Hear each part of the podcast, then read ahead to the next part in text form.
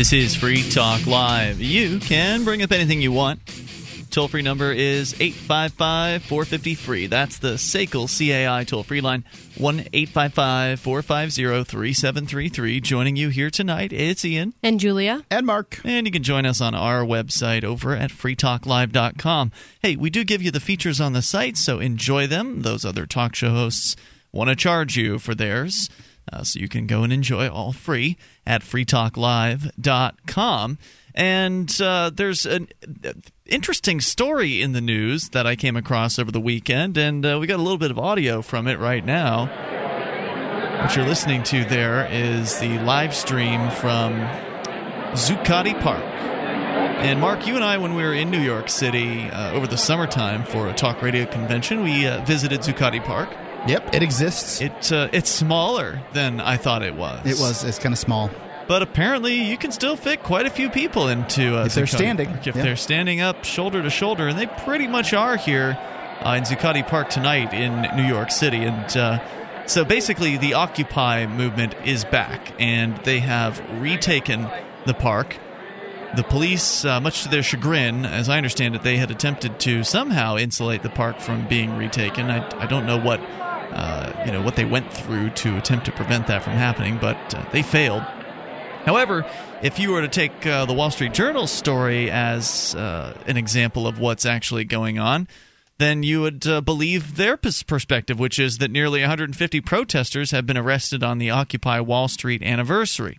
So the Wall Street Journal focusing on the, The arrests, arrests. Uh, as far as what went down, but they don't focus on the fact that ultimately they were successful at retaking Zuccotti Park, where they have been all weekend long, as I understand it, or at least since sometime on Sunday, maybe even earlier than that. Uh, the article over the Daily Kos was posted on Sunday at about six o'clock. Uh, let's see, Pacific, so Sunday night, and I guess they've been there ever since. Uh, according to the news at the Journal, though, officers on horseback and some in riot gear limited access to Wall Street and the surrounding area to workers or residents who have identification. Hundreds of protesters marking the first anniversary of the Occupy Wall Street movement were met by a heavy police presence as they converged on lower Manhattan Monday morning. Uh, police made 146 arrests by 3:30 p.m. today, mainly for disorderly conduct when protesters impeded vehicular or pedestrian traffic, according to the spokesbureaucrat at the NYPD. Confirmed that 43 arrests were made over the weekend, including for disorderly conduct, assault, and resisting arrest. The protesters had hoped to shut down Wall Street by blocking access to the New York Stock Exchange and create chaos in the financial district. But while commutes were snarled and workers were inconvenienced by having to show identification to get into buildings, business appeared to go on as usual on Monday. Approximately 1,000 protesters commemorating last year's kickoff of the income inequality movement gathered early in the morning, and I'm pretty sure that's not what Occupy Wall Street is about, but I guess they had to summarize it in three words. Well, actually, I mean NPR.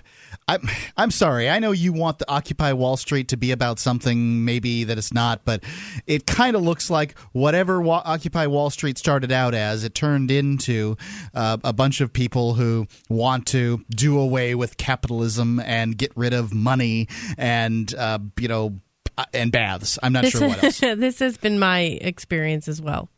Not mean- personally. I don't go. I, whenever I've seen videos online and I've I've seen interviews of people in the Occupy movement, they're often talking about those very things and are not bathed.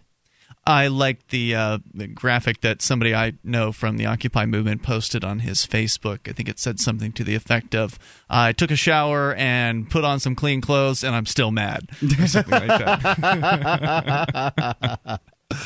and uh, so, anyway, And little- there's every reason to be angry. I was listening to NPR. They had uh, one of the occupiers on there, and they were complaining that the Occupy movement got uh, co-opted by the Democratic Party, and that's what the the Tea Partiers. Like are the complaining Party. about the the Republican Party.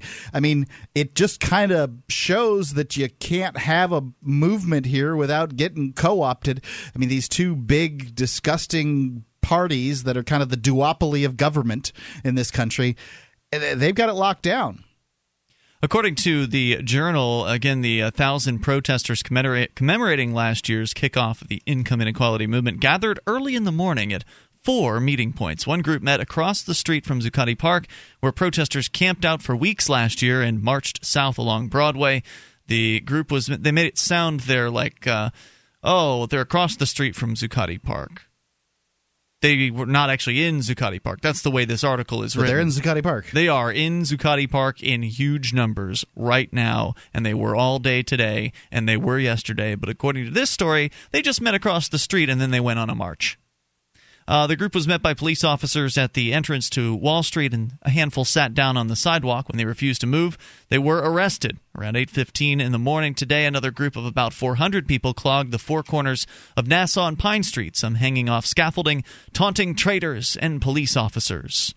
Others were more festive, uh, were more festive, uh, popping off confetti, volleying a balloon, or chatting politics with police officers. Hundreds of protesters at Bowling Green sang a version of Happy Birthday to the movement.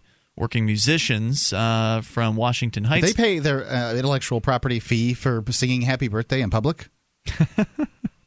They were dressed in suits for the protest. They both attended last year and were pleased by the turnout. They I'll say, tell you what the uh, the the, the uh, Screen Actors Guild union and these other uh, unions of uh, you know songwriters and and that kind of the songwriters unions, these kind of folks, they would not like that you were just going ahead Singing and Happy singing Birthday. Happy Birthday. Yeah. Of course, uh, I, I guess Occupy is a real big union movement, though, right?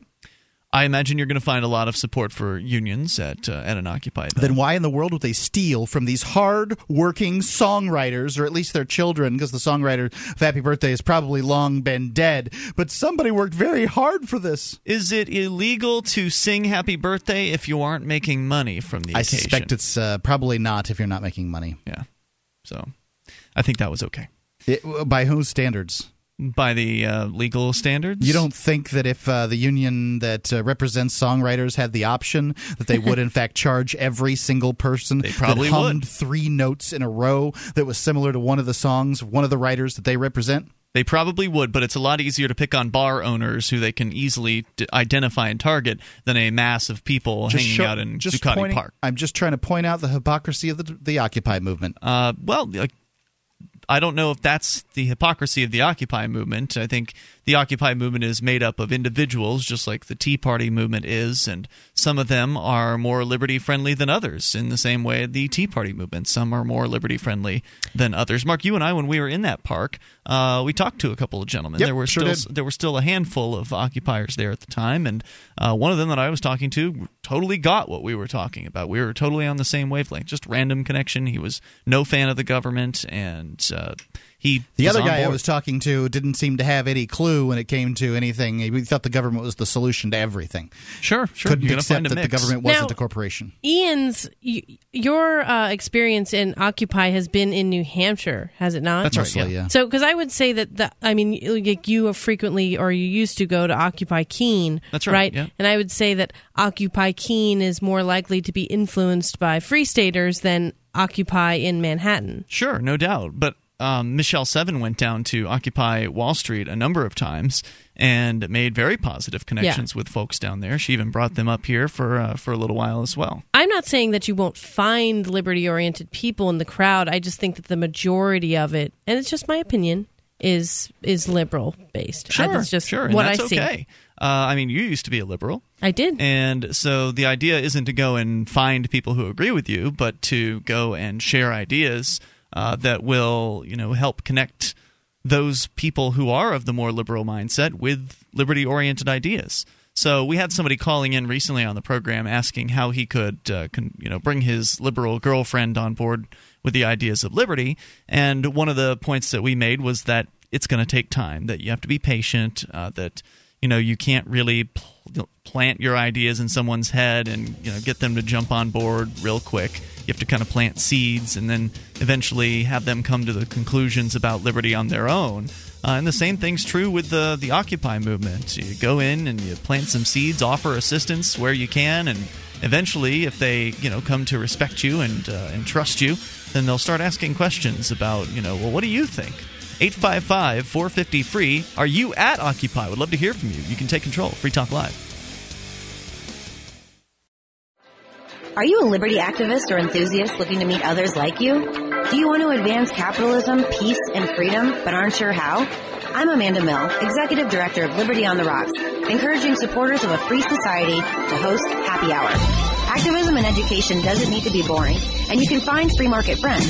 So start a Liberty on the Rocks network near you and begin connecting and informing libertarian thinkers over drinks. Visit www.libertyontherocks.org.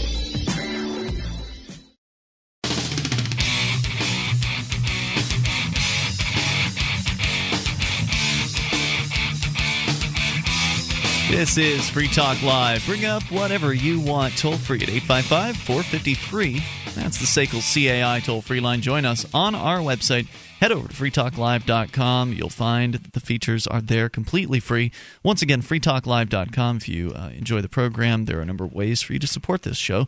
And one of them is by shopping with us. You can go to shop.freetalklive.com and you can shop with us through Amazon. There, there are different links for different Amazons around the world.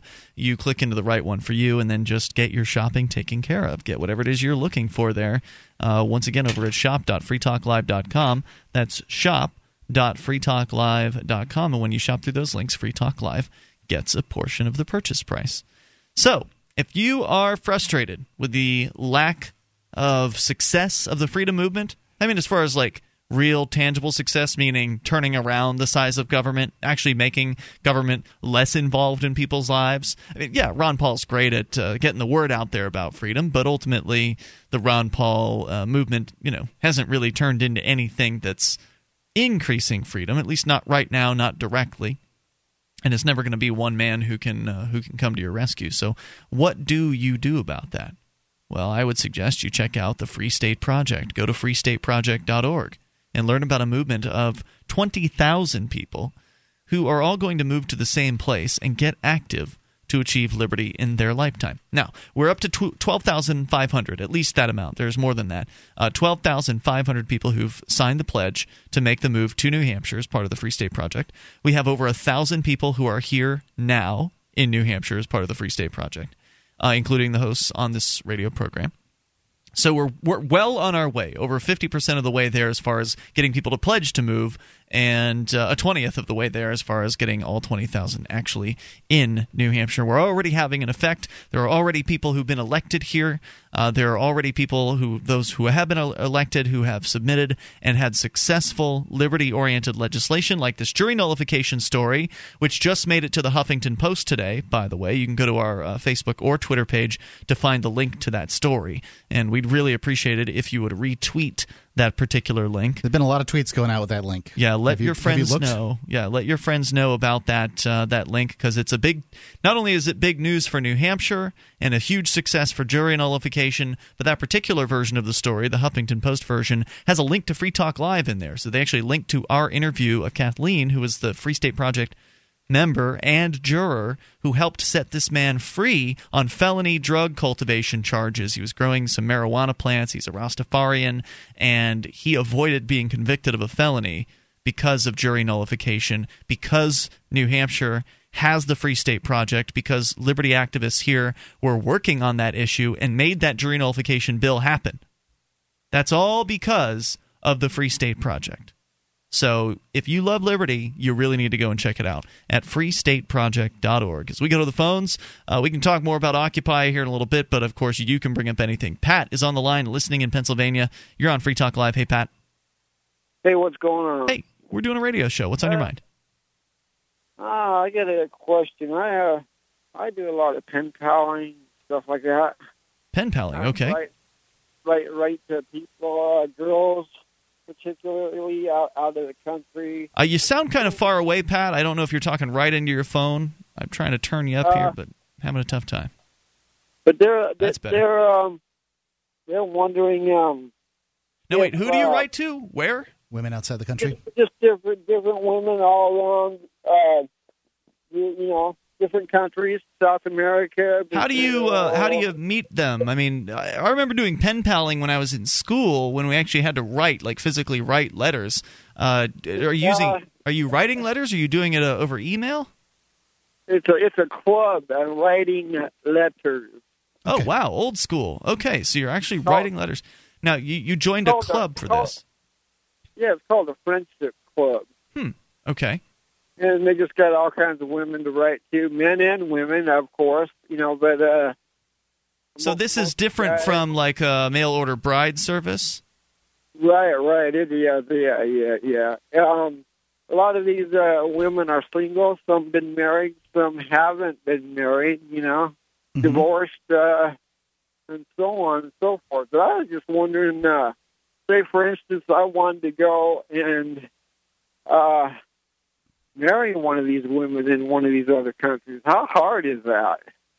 Um, well, I don't, I don't think it's that hard. Hard to get married. I don't know how easy it is to import them into this country uh, after that Yeah. happens, which presumably would be your next step. Yeah, I would. Uh, I, you know, probably an immigration lawyer or the immigration services uh, would be the ones to, to ask the question because I don't know the answer. the The internet may know. I had a friend who lived in uh, Canada and another friend who lived right on the border of Canada and New York, and they got married, and he wasn't allowed to move up there and for five years. There To was Canada? yeah, there was a law that said that he they had to be married for that long before really? he could go. Yeah, I I knew a, a Mexican couple. I mean, she was an American Mexican. She was American, and he was Mexican.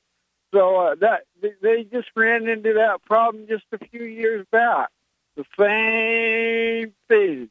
You know what? I, I wish you the best of luck, uh, Pat. There are definitely, I'm sure, uh, plenty of online resources to uh, to check that information out. And I thank you for the call tonight. It t- kind of sounded like a mail order bride service, but I guess it was somewhat different. I mean, Maybe it's not. Maybe it's not so upfront. it's got some similarities. yeah. Hey, whatever works for you. Well, mail mail order bride service uh, probably you pay you pay in order to be hooked up specifically with somebody who wants to be married. Well, don't this they way normally- you put the time in It, yeah, yourself. Isn't there usually a lot of uh, scams that, uh, that go on in the mail order bride uh, s- scene? Like How you, would I know? You uh, you go. Well, we looked into it on the show a number of years ago. Okay. I don't. Maybe you weren't around for that. But uh, as I understand it, you know, there are a number. You have to be really careful if you're if you're looking into this because you'll get scammed. Like they'll tell you that uh, you should come out to Russia or what, wherever it is the the brides are are from, and uh, that they'll hook you up or set you up on dates or you know this put you in a room with a bunch of women you Mm-hmm. dance with them and things like that and it's just it's it's set up in a way to where uh, they're just milking people for money and that you don't really ever have a chance to a chance with any of these women or something like that Hmm. um, so there's scams all around you can tell it's been a while since I've, since I've uh, f- freshened up on the topic but if you've think had there were Russian women that would want to meet American men. oh there are oh So there are Why wouldn't they just go ahead and make it but so there they are can meet them? men who are running scams on other American men who are, you know, desperate and who want to get together with women, and basically they use that desperation against them Yes, to but separate them from their money. why wouldn't they use that desperation to provide them the service that they want? because that takes effort. Yeah, it takes effort to do whatever it is that they're doing to, to screw these guys it takes too. more effort to find Russian ladies that want to marry. I don't know. I don't know. I mean, I'm just I'm just wondering. What's your experience been? Maybe you've been to one of these mail order bride uh, seminars or whatever they call them, conventions, uh, visits, and you want to tell us about it. Maybe you can uh, enlighten us as to what these things are like. 855 450 free. That's the SACL CAI toll free line. Or you could talk about Occupy. Maybe you're there in New York City at Zuccotti Park, where Zuccotti Park is packed full of people. According to the Wall Street Journal, though, well, nothing's going on in Zuccotti Park. There's just some protests in the streets today. Don't pay any attention to the hundreds and hundreds of people, maybe even thousands of them, that are currently in the park. 855 450 free, although it seems so small, that park. It's hard to imagine a few thousand people being in there. I guess it's possible, though. It's tight.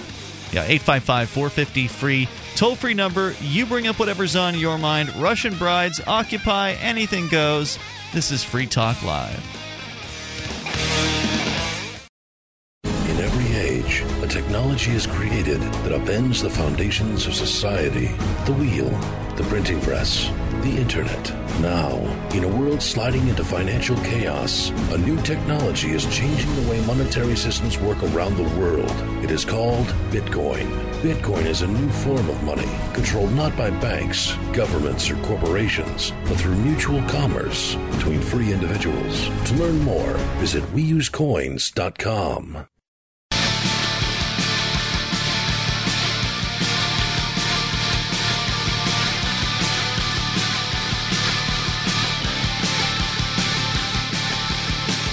This is Free Talk Live. The toll free number is here for you. You may take control of the airwaves at 855 450 free. That's the SACL CAI toll free line. And you can join us on our website over at freetalklive.com.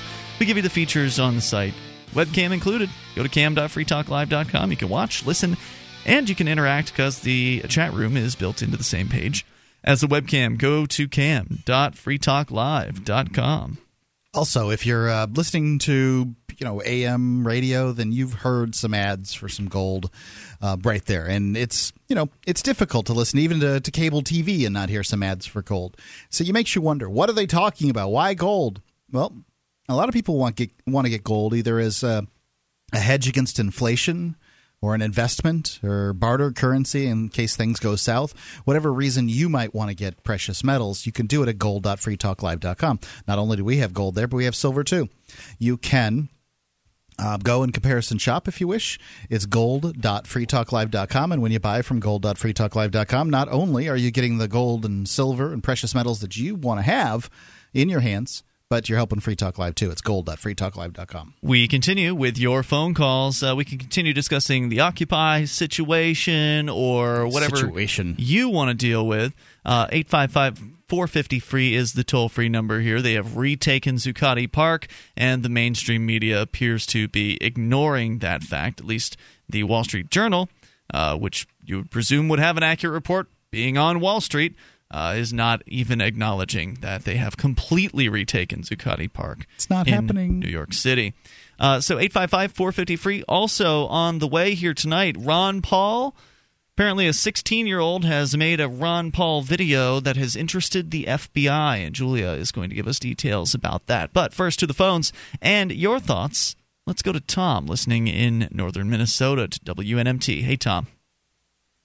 Hey guys, uh, love the show. Hey, welcome, sir. Go Hey, ahead. well, I've got a, I got an Occupy uh, question for you, and I'm really particularly interested in your opinions because uh, you're closer to it far, uh, than I am. Obviously, I, I'm a casual observer, and you know, I think it's overly cynical the term "useful idiots," and that because I know these uh, a lot of these occupiers are very sincere and and learning, kind of shaping their thoughts and everything, but it seemed a bit manufactured to me, and uh, I think the you know it kind of appeared to the to me that the Democratic Party was kind of using them as uh, useful idiots. Uh, what do you guys think? Was that a was that manufactured or was that a authentic protest movement? I think it depends. Uh, Occupy is a big movement, so there are a lot of different people involved in a lot of different locales around the world. I can tell you that when we had our first Occupy meeting here in Keene, New Hampshire, which you know never even came close to the numbers of some major cities, but this is a small city.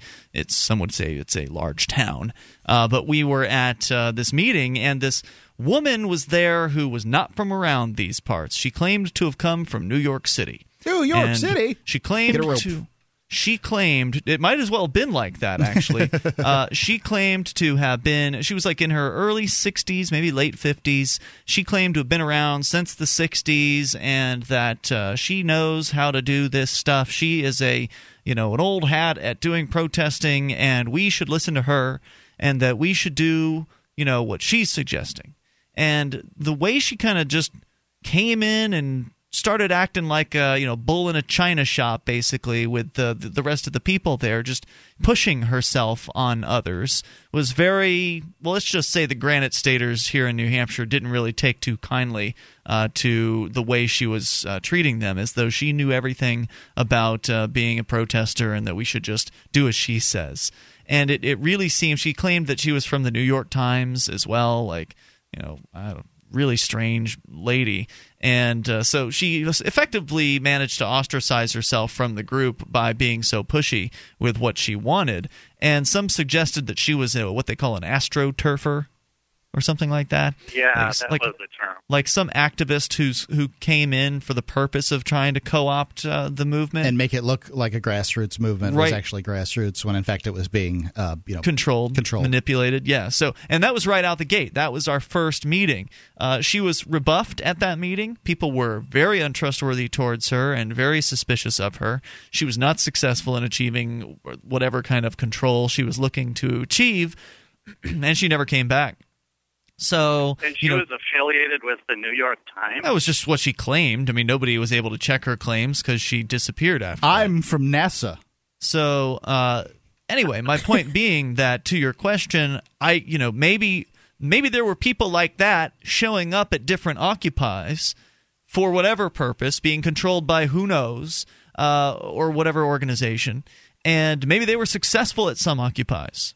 You know, maybe uh, at other occupies, people were less uh, independently minded than they might have been here in, in New Hampshire, more easily manipulated, more easily uh, led, perhaps, and that uh, that woman would have gotten her way if she was in, you know, somewhere in Massachusetts, uh, for instance. And so maybe some of the occupies were uh, were you know compromised in that way, and others weren't. So it's hard to say, you know, one thing about all of Occupy. I think it started out sincere, and it probably got co-opted along the way. Well, what do you think about it coming back, though? I mean, uh, the Zuccotti Park is owned right now by the occupiers. Is that not sincere? Seems sincere to me. Okay. But I think that there's probably more co-opting that has gone on. Um, you know, I don't know. I mean, I, it remains to be seen. I guess. Uh, I, I think these people got offices. Didn't the occupiers get offices?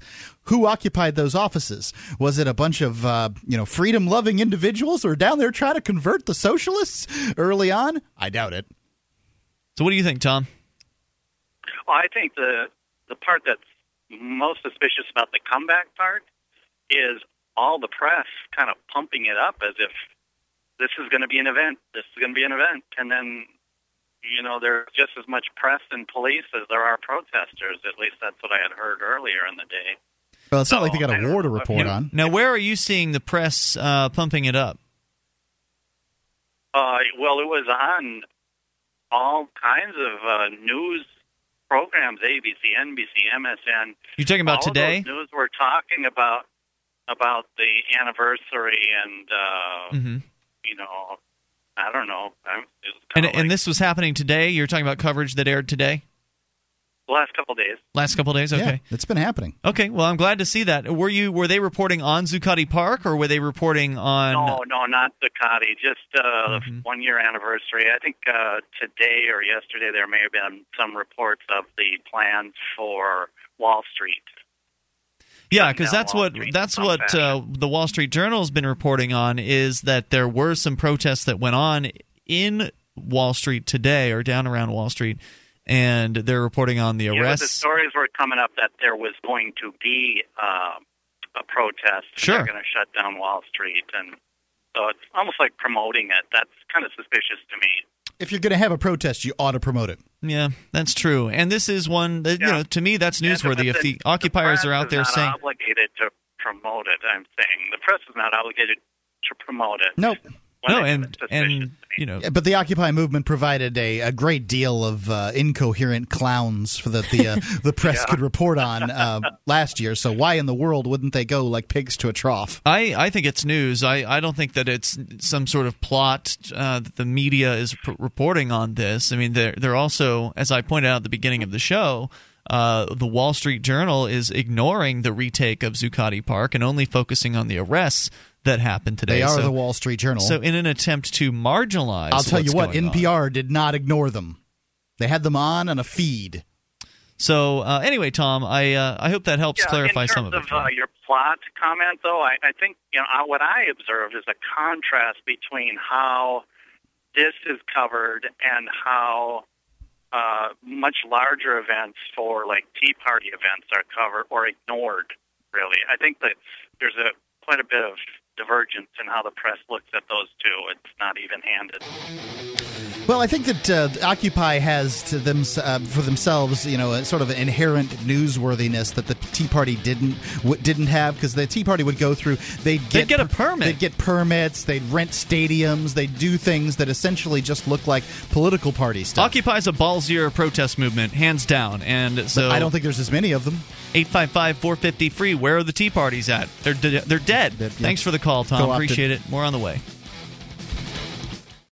Do you have a website or product that you make available to people nationally or even internationally? Free Talk Live is heard on more than 100 radio stations and two XM channels. FTL has also been voted five times the best political podcast of the year and four times been named to Talkers Magazine's Heavy 100 list, the 100 most important radio programs in the country. We can do ad packages for you from as little as $500 a month on up to $3,000. I'll work with you to customize a package that will work within your budget. Contact me, Mark, at mark at freetalklive.com.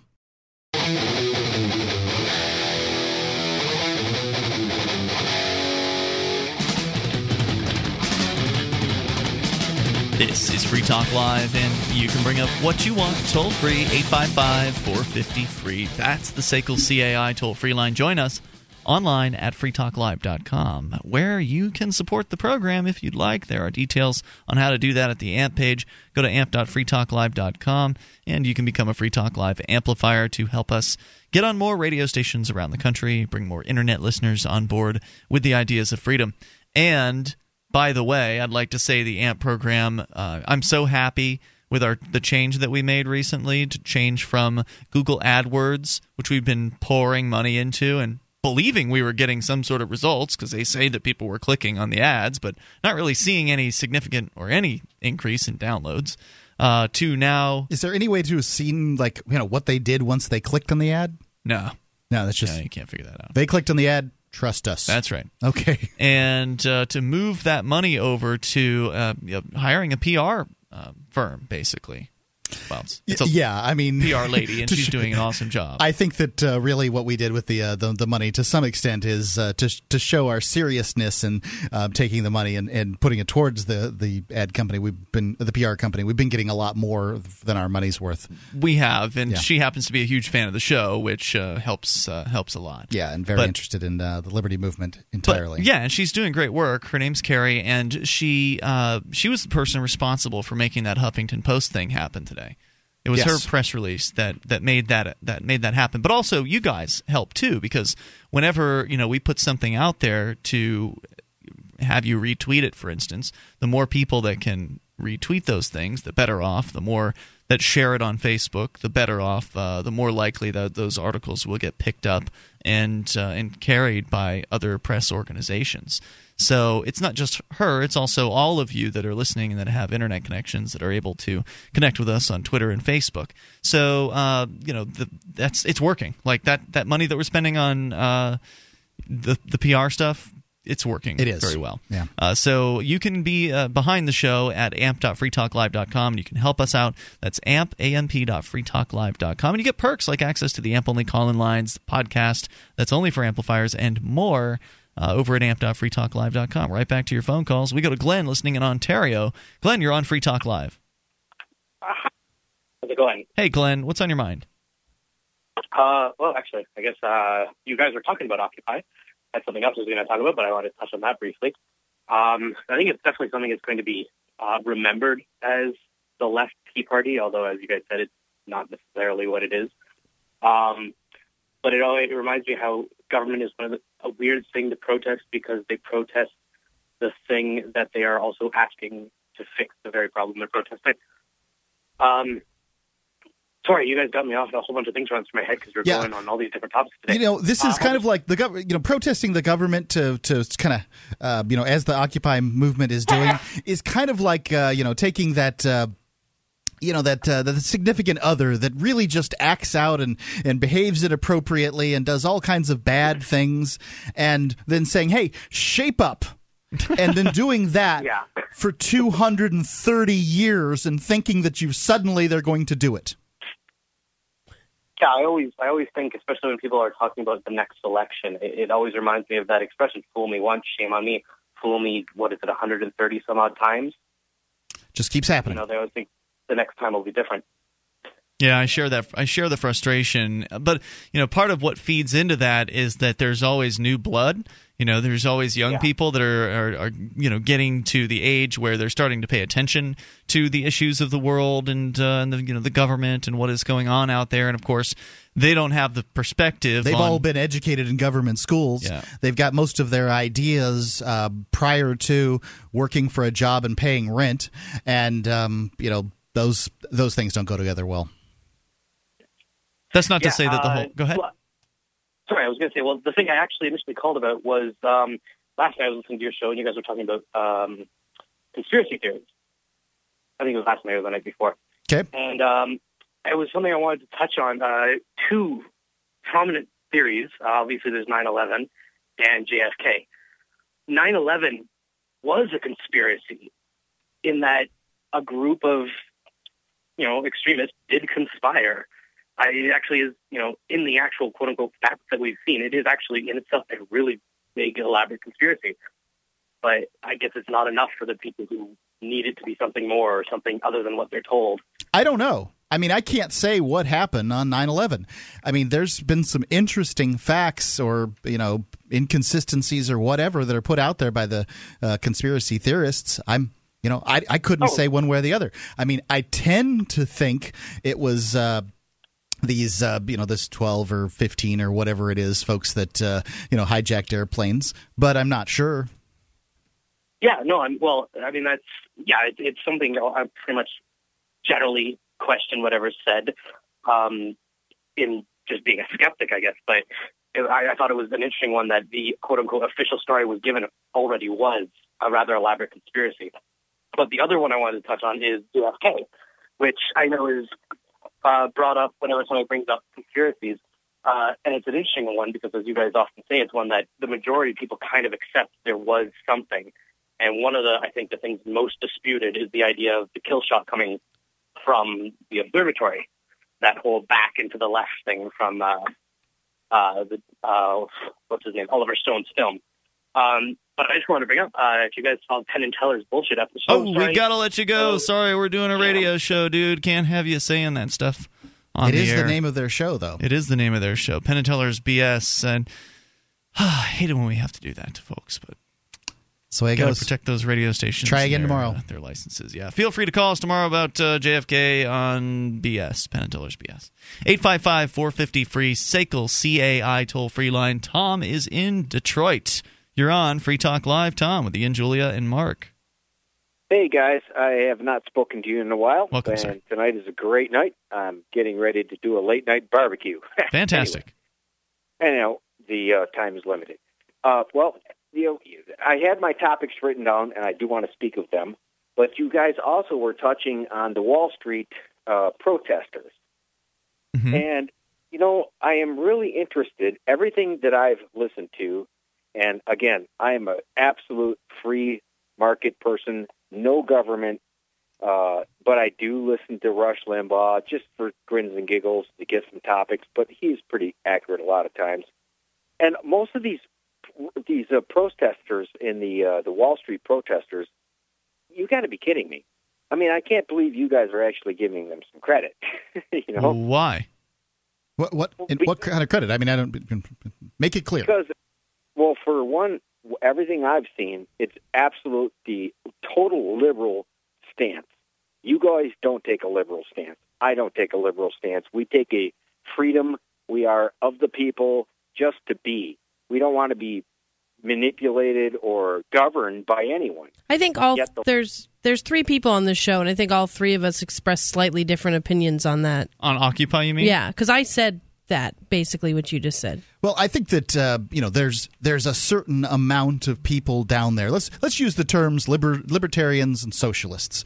There's a big movement of socialists down on Wall Street, and there were some libertarians that went in there in order to talk to them because they seemed open to some ideas and opportunities to discuss. You know, what was the percentage? I don't know, 10, 90, um, 10, 10 to 90, 20 to 80. I don't know what it was, but um, you know, there were certainly some mixed in there, but I couldn't say other. I couldn't say the percentages. I, I guess what I understand is why are you saying that I shouldn't give them credit for, uh, you know, for their protest movement? Well, I, I I don't know. I, I guess I was just kind of overwhelmed. Like I like I said, I called in. I'm sure you've heard of what I called in about, but I, I was just just absolutely flabbergasted. And this is the first female voice I heard. Uh, I I I am uh, sorry to be disrespectful. I forget the the lady's name, Julia. okay. Julia, Julia is here tonight. Julia. I'm sorry. That's okay. It, it, the first peep I've heard out of her tonight. I was hoping she would be there, and it's the first peep I've heard. But anyway, uh, re- re- regardless, uh, I, I was just really surprised of the credit that you give this Wall Street movement. So, They've done something which is more than most Americans, I guess, is what uh, you know. I mean, the kind of credit that we're trying to give. These people had enough gumption to get up and do something when your average per- American won't do anything.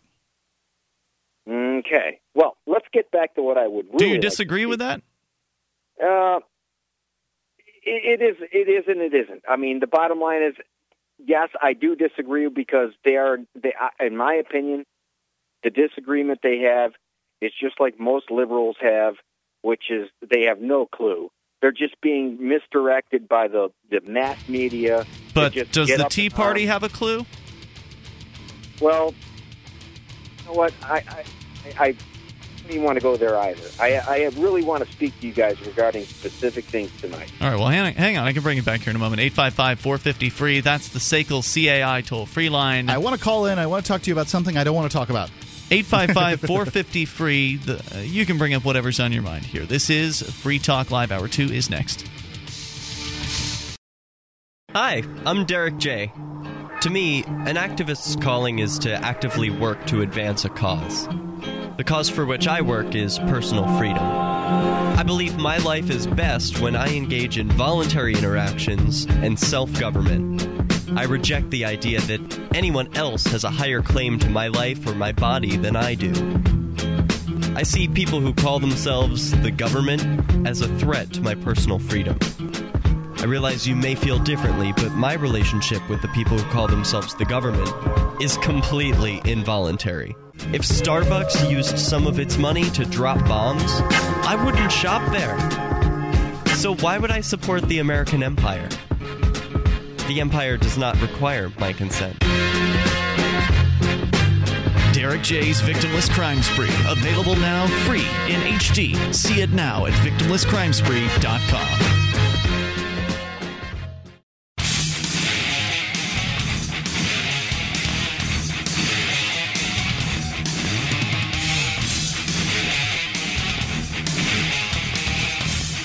This is Free Talk Live. You can bring up whatever you want here as we launch into the second hour of the program. Phone lines are 855 450 free. That's toll free, and it's brought to you by SACL CAI 1 855 450 3733. Tonight, here with you, it's Ian. And Julia. And Mark. All right, so we're going to go back to your calls here, uh, back to your thoughts. Tom had another uh, issue that he wanted to discuss uh, besides the Occupy movement. So go ahead, Tom. Thank you. I'm really appreciative that you helped me over, and uh, thank you, Julia and gentlemen. All right, go ahead, Um, sir. Now, what I really wanted to speak of, I listened to the podcast the other night, which was very interesting. You had a, a gentleman on that was a farmer, and he was speaking of the uh, uh, the, the Monsanto seeds, and, and he was very well spoken in his farming perspective. I was also And- listening to this, and I thought it was really interesting uh, call and conversation. Same here. This is Yeah. Bill. And and I look at it like this.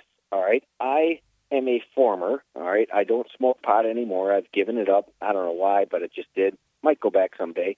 But I'm a former grower, and uh, in in the culture of growing, eh, we try to stay pure. And the bottom line is, when it gets uh, polluted with uh, uh, other seed, you will never get the pure back. And that's kind of what inspired me to speak of this. Uh, w- when we start to dilute it, whether it's genetically or whatever, we will never ever get that pure seed back again unless somebody preserves it, and we don't know where that's going. Mm-hmm. And so that's that's kind of what made me think about that. You know, I understand from a farmer's perspective, and from us humans, we need food. Let's make the best we can, and I totally agree. Free market deserves, you know, all rights. Once we lose the pure seed, it's gone. It's the same thing with the marijuana. When we keep crossbreeding it to get this uh, kick, you know, the good, the good uh, uh, uh, uh, skunk weed, as they call it, because it grows fast, it grows short uh, term. We lose all the original what we had. It will never be back again because it's now cross pollinated. It's Well, gone. you can always grow inside, and that'll prevent cross Or uh, pollination. you, actually, you can preserve the old seeds, and if you want to get it back, then you plant the, the, the pure plants and then get seeds from those plants and propagate them again. I mean, they have seed banks all around the world, right? Oh, I agree. But the problem is, like, say, for instance, it's a good point. The seed banks are in, in, in Holland, okay? And they have been cross pollinated, cross pollinated, cross pollinated to get the best uh, uh, grow potential that you can, which is fine. And it's okay, kick ass. But you lose all the original, and who knows where that's going to go. So anyway, that's just one topic. I don't know, man. I I like the pot I smoked today as much as I liked it ten years ago. All right. Well, you know, again, I'm I'm just bringing up. Maybe I'm, just not a connoisseur or whatever. No, I'm using the pot example as as I'm, I'm talking about food. Okay, Yeah. I'm not, I'm using the pot example to to bring up the food example that that the, the people that have against it that hey, once we lose the original Yeah, seed, I see where you're coming from. I don't know if it's. I mean, Mark, you said you're doing some farming at your house. Uh, yes, you've not got- pot plants. You've got some. Uh, you've got some tomato plants though, and uh, they're very delicious. I've I've had them. I don't know where the seeds come from, and to me, I really don't care. All I care about is how it tastes. Uh, you know, a friend of ours handed us some heirloom seeds, some different varieties. We planted them. Now, The what is an came up. heirloom? Heirloom means that you can take. It's not. It's not a hybrid, and it's not a genetically modified. So it's plant. an original, like uh, Tom's talking about here. Yeah, well, I mean, and I, I, you know, what Tom's saying is that you want to go back to the original original, which, of course, at that point, uh, you know, corn was this little sort of grain on the end of a, a grass. I mean, one of the things that they've done in order to make the the, the bounty better is to cross pollinate, you know, make different types of seeds. So Yeah, thank goodness for it. Tom, thanks for sharing your thoughts tonight. Appreciate hearing from you at 855 450 free. Let's continue here. We've got Dave on the line in California. Dave, you're on Free Talk Live. Hello. Hey, Dave. Go ahead with your thoughts. Hello, how you doing? Uh, sorry to change gears on you guys, but I No, no, it's Free Talk Live. huh? You can do that. Go ahead. uh, I've called a couple of times and, and interested in your ideas. Uh, could I set up a little scenario Sure. and then ask questions about it? Go ahead. Okay, um, I'll use Ian, but really anyone. Say if Ian borrows some money uh, from somebody that he doesn't know very well, and uh, like a bank, and uh, of course he could use his house as collateral, which would probably be standard. But also, I was wondering if he would be willing to pay for an insurance policy against any breach, A breach of contract? like the contract. If if if they didn't follow through, or you didn't follow through with you know the provisions of the contract, is that something that you'd be interested in? Uh, you know, if it's a reasonable price. So the question is if I breach the contract or if they be, breach the contract. Well, it, no matter what, a company would provide the service of adjudicating the contract and then even executing the provisions of the contract. Both now, most likely as the borrower, you would pay, but uh, you know it could be negotiable. The transaction would be insured against either one of you. Yeah, I think there's a market for contract insurance out there. Sure. Okay. Um, now, what would happen uh, if Ian, uh, if you decided to use that same piece of property with another company? What what problems would we run onto there? I mean, you know, it's a totally different company. You mean Uh, if I were to sublease the property or in what way no, use it? you- actually, you'd be. I, I hate to use you as an example because you'd be kind of like a scoundrel in this scenario. And if you would go out, unbeknownst to the bank, the the one lender, and you would go and use that same piece of property that you own, but you use it for another contract. as a collateralize two loans with the same piece of contract, unbeknownst to the two uh, the loaners, right? Right. Okay. so I see what you mean. Put the property up as collateral on two contracts. In this case, Yeah, uh, see what you would find is is probably organizations like TransUnion or Equifax or that kind of thing. They'd be looking at uh, you know who did what with what piece of property. I mean, you know, there there there probably be a better system for defining property than what we have today in a government monopoly system where you have to go through the you know register of deeds or whatever in your town because you know the property I have up here is like 40 rods to the west to the old oak tree formerly owned by Blackie Smith. Uh, 40 then, then proceeds 130 rods to the north uh, to the stone, the gravestone of uh, Pearl Huskins. I mean, it's it's really just that awful.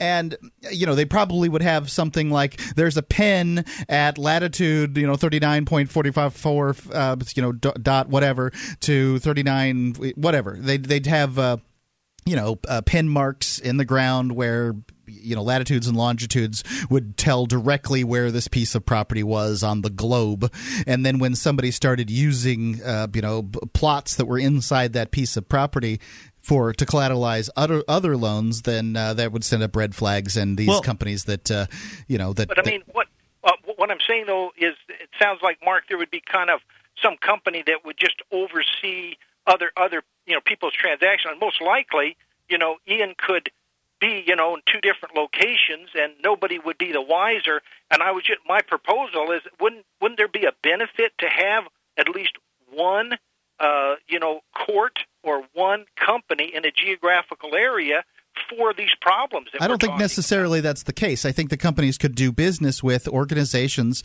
because if I was a loaner and I did this for a living and I loaned money to people who um, against their property, I want to know what you're talking I want to know whether or not what you're talking about is happening. So, you know, there's an opening in the marketplace for somebody to do business. I'm going to provide the details to the company that would you know that, that would collect this information so that I can then get that information otherwise you know if they're doing business I mean these companies are going to collect this information and Yeah. you know No, there no, are I- three I- I- companies currently that report your credit score somehow or another I- we don't need just one to do it Well, and there are also companies that'll do title checks and things like that before you buy a house to make they sure work the with title, government, uh, the monopoly title is information. clear. But we're- right, but but the there could thing is- certainly yeah. be clearinghouses of that information that are not run by the government. Right. No, I, I think those are good points. Uh, my, my question, though, is when it finally gets down to it, when someone has to physically go out and take property that's being promised to someone and physically take that property and give it to the person, it is rare. You know, most people follow through with their contracts, which, uh, which is good because most people. Well, that's why they have repo men uh, in the you know in the in the marketplace for people that default on agreements. The repo man comes in and, and takes things back, and and if it's in the contract that they can do that, and you dispute it, then you can go to arbitration and solve the problem there. More coming up. Thanks for the call, Dave. It's Free Talk Live. DVD, books, music, instruments, periodicals, computers, software, electronics, photo, cell phone, office products, home and garden, bed and bath, furniture, kitchen, pet supplies, automotive, hardware, apparel, shoes, jewelry, grocery, healthcare, sports and outdoors, toys, games, used, and more. It's a department store at your fingertips. Shop.freetalklive.com. Get all your shopping done, get a great deal, and a portion of your purchase goes to benefit Free Talk Live when you enter Amazon via shop.freetalklive.com.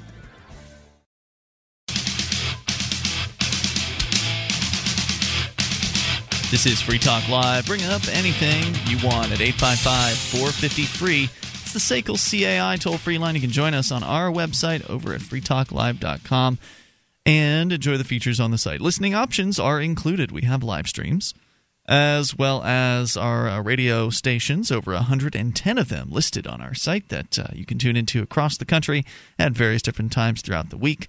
There's uh, satellite listening options, including XM satellite radio, where we are heard all seven nights per week, the webcam, and uh, more listen lines that allow you to call from any phone that can dial long distance. Go to listen.freetalklive.com, learn how to get tuned in there. That's listen.freetalklive.com.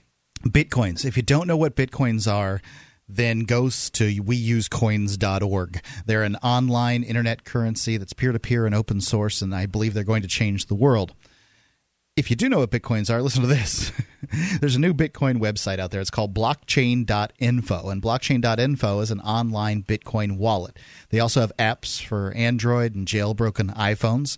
And thanks to fancy encryption techniques, blockchain never has access to your money. In fact, they can't even know how much money you're sending or receiving. With blockchain with a blockchain wallet, you can even send bitcoins via email to your Facebook friends or to anyone's cell phone number just about any country around the world. And this really changes the the the Bitcoin game. Now people don't have to have had a downloaded a Bitcoin wallet in order to do business with you. You can send Bitcoins right to their cell phone or to their Facebook or to their email or whatever. They offer all that for free at blockchain.info. You can go get your wallet today, blockchain.info. All right, let's continue here. We'll bring up, or you can bring up whatever you want. And uh, let's go to Jack, listening in Houston. You're on Free Talk Live. Hey, Jack. Uh, it's actually Zach. But, Oh, sorry about that, Zach. It's Go ahead. Jack now, soldier. thank you, thank you.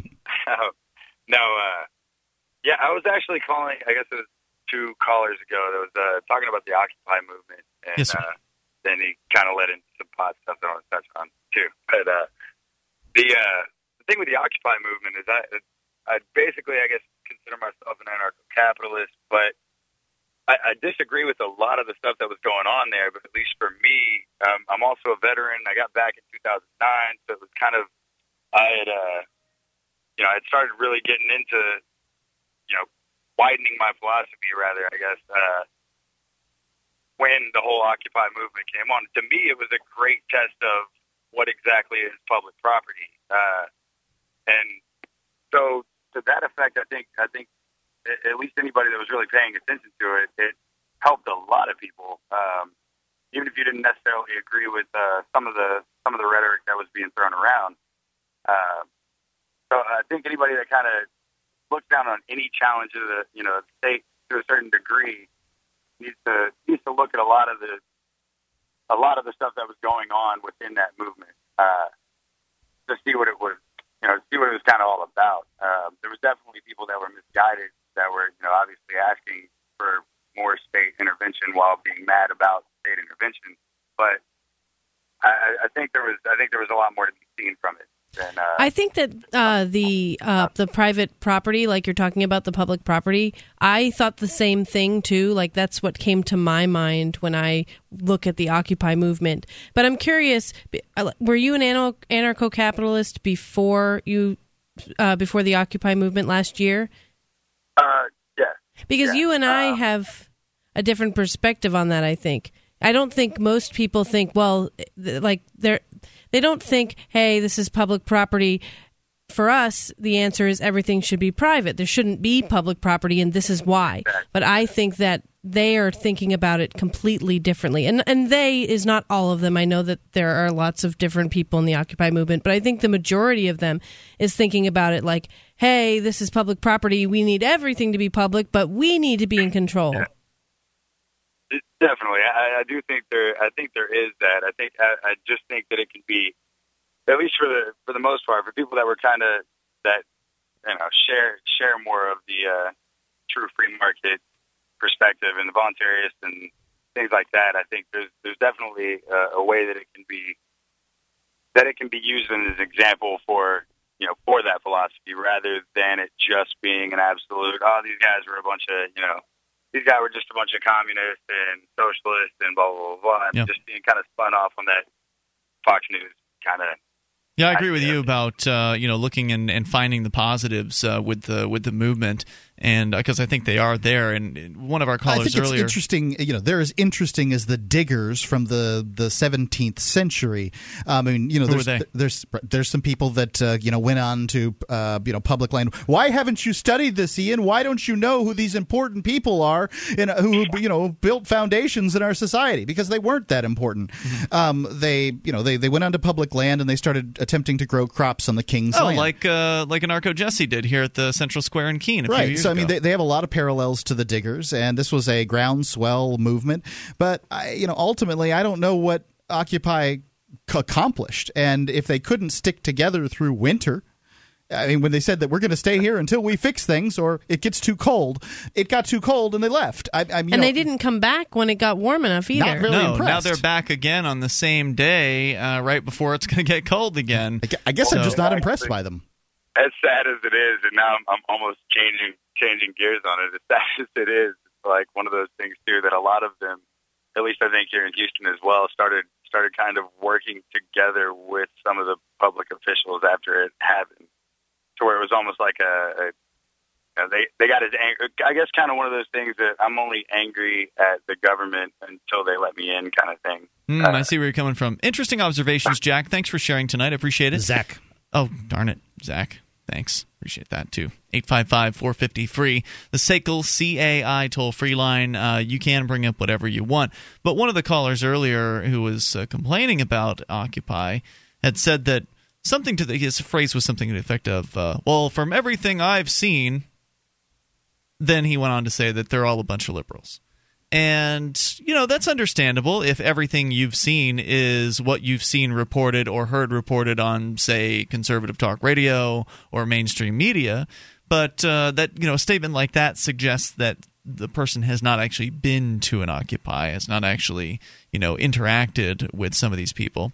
And what I found at Occupy were some people willing to listen and a lot of people willing to talk. Mm-hmm. And, you know, the people willing to talk had all the answers on how to fix things. And the majority of the people that I heard giving answers, those answers were what I would call of a liberal bend. But there certainly were some people there interested in having conversations with you.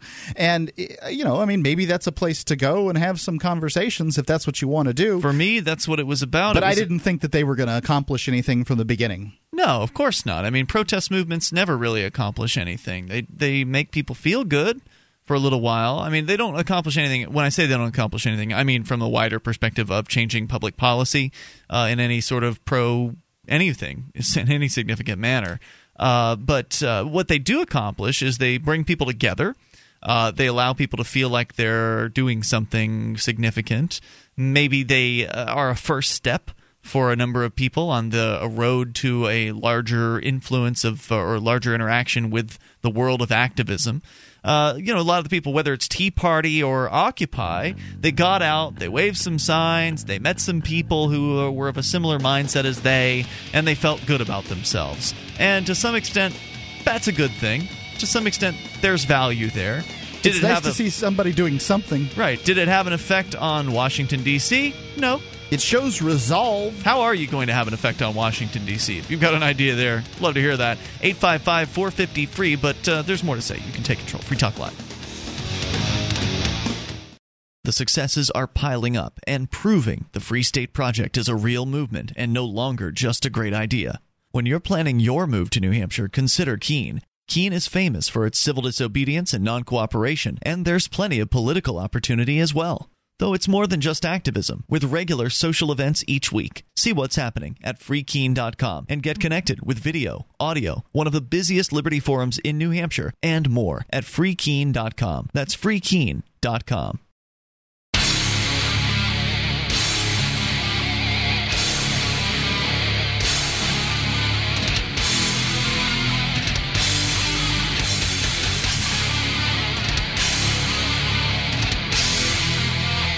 This is Free Talk Live. Dial in toll free and bring up anything you want. 855 450 free is the SACL CAI toll free line.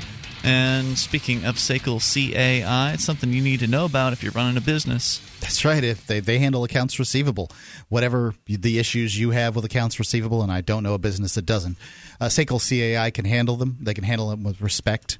Uh, they know that not only do you need to collect your money, but you need to keep your clients too. SACL CAI, they handle it for you. You can see their banner at freetalklive.com. It's the top one on the right hand side of the page. SACL CAI. Let's continue here. You can bring up anything on your mind. 855 450 free. We go to William listening in Dallas. You're on Free Talk Live, William. Hey, uh, have you guys talked about Apple uh, lately?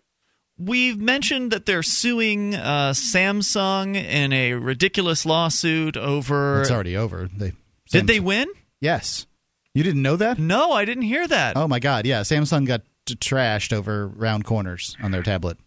Oh my God! Does that mean they have to take their product off the market? I, there's a huge settlement. I think that the product probably at this point it's uh, you know that that issue's passed. Jeez. Go ahead, William. What about it? Well, yeah, I mean, yeah, I was tempted here a while back to call in and just complain about Apple. I've, uh, I'm not a big fan of Apple, period. And uh, I thought it was funny on your uh, Bitcoin advertisement a while ago. You had said something about a jailbroke. You can use a Bitcoin app on a jailbroken Apple iPhone, I guess. Yep.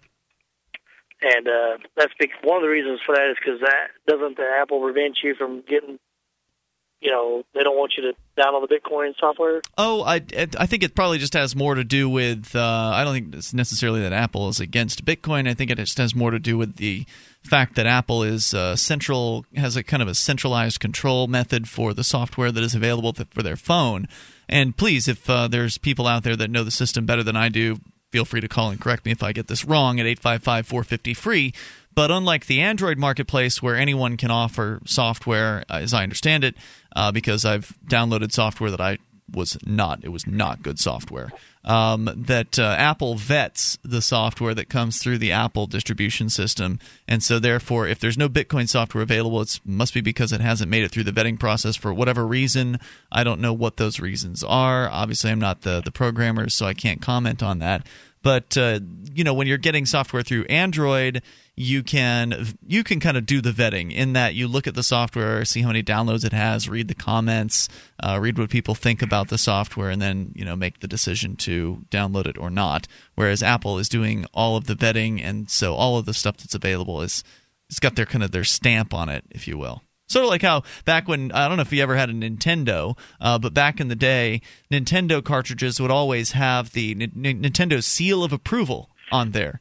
The, well, those were cartridges that had been vetted through Nintendo and had literally gotten their seal of approval to be able to be marketed as uh, official NES cartridges. But you could buy off-brand cartridges. You could buy like this obscure uh, like Bible carts and things like that, stuff that Nintendo would They not They had them for. Atari 2600 too. Yeah, they had those as well. Por- like they had like porn games for the Atari 2600. I wouldn't know. That doesn't seem very exciting. No, no, but somebody bought them, uh, and they, uh, you know, they had them, and uh, like you, you would ejaculate in the porn game as uh, what you were shooting at the aliens or something like that. Isn't that clever? Yeah. Uh, so yeah, so there there have always been these sort of off-brand things, but you can't do that with Apple phones unless you've jailbroken the phone, and then you can install whatever you want. Yeah, the, well, the, one of the reasons why I was mentioning this, like my, I, I kind of have a cartoon hatred for Apple, and it's because of my own experience using their products. You said you have a cartoon hatred. Yeah, Kind of like uh, Yosemite products. Sam. Ooh, that rabbit makes me so mad. like that kind of cartoon hatred. I, I- I'm telling you, you know, like uh, I'll put it to you this way: I went from zero on a PC. I went from zero to an advanced user in about four months. On Apple, I went from zero to about, you know, uh, very, very be- below novice level on Apple of, of a year and a half research and all that kind of stuff. But so you're saying but one of the Apple is harder for you to learn than Yes. than Windows? Yeah.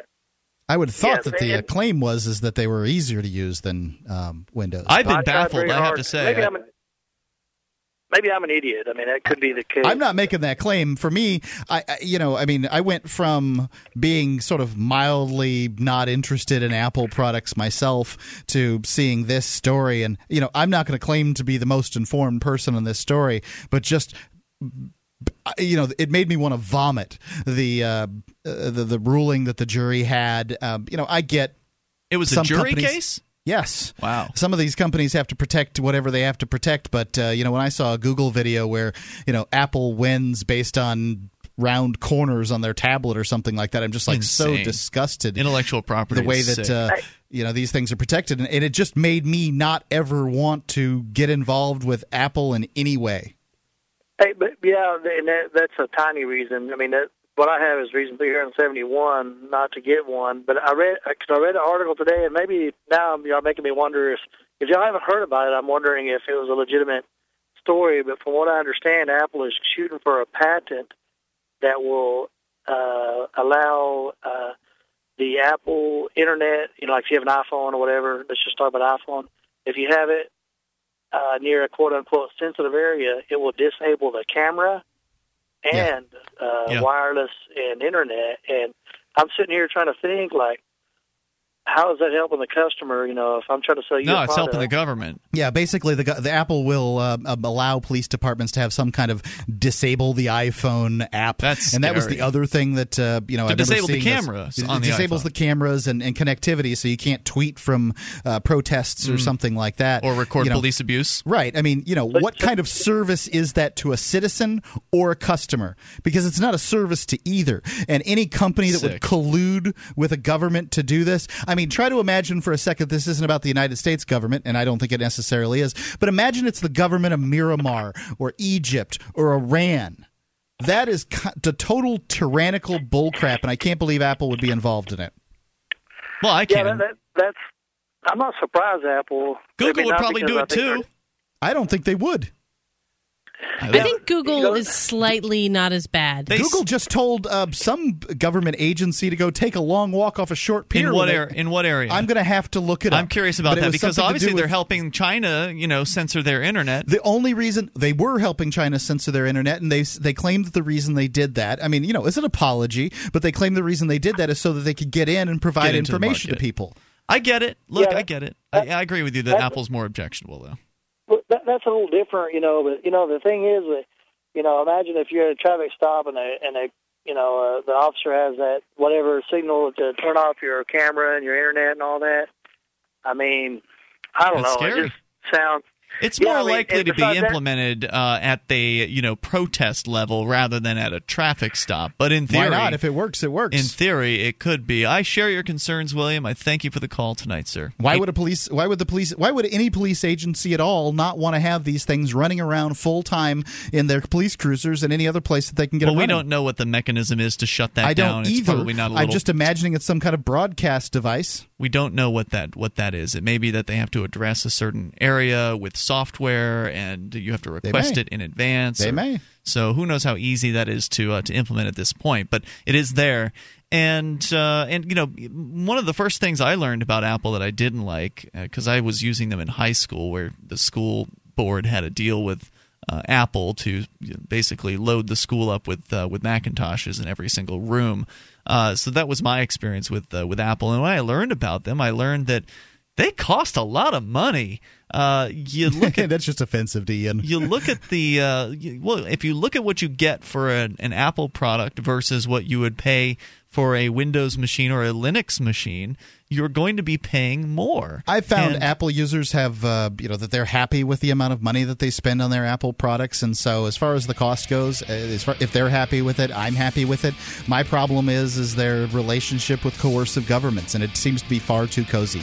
Well, I you know I'm a computer geek. I like to build my own computers, and you can't do that with. you can make a Hackintosh. You can make a Hackintosh now, but for the longest time that was not possible. Now it is possible, but it's still it's iffy.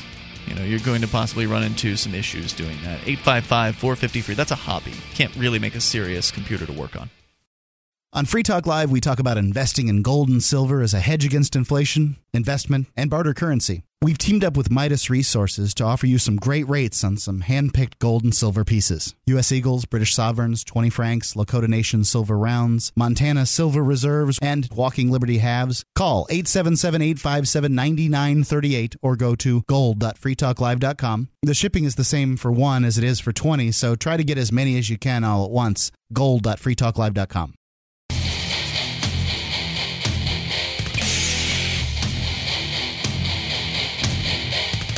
This is Free Talk Live, and you can bring up anything you want at 855 450 free. Take control of these airwaves here, 1 855 450 3733. Those other airwaves over there, you probably don't get to take control of those.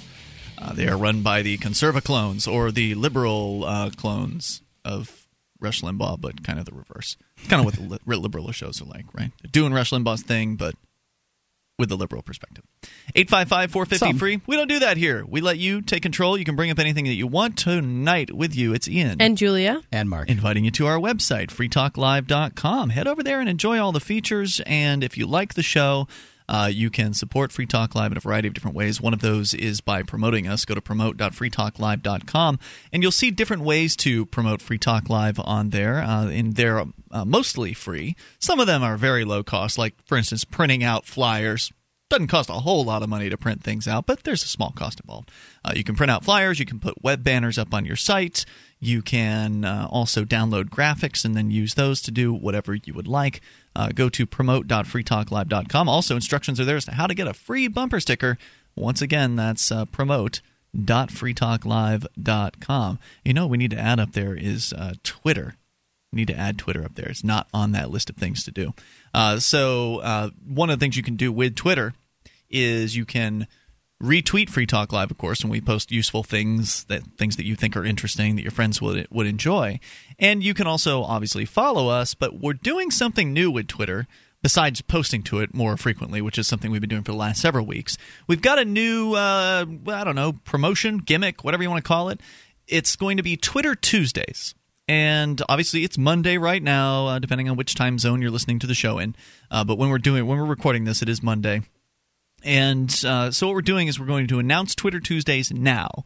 If you within the next 24 hours or so are to uh, tweet at Free Talk Live. So if you're a Twitter person, you probably know what I'm talking about. If you don't know what I'm talking about, it means to put the at symbol in front of the words Free Talk Live all run together because that's our name on Twitter. Twitter.com slash Free Talk Live all run together. So if you do at Free Talk Live on Twitter, whether it's just something, you know, whatever you want to say about Free Talk Live, at Free Talk Live us in the next 24 hours, and we will follow you on Twitter.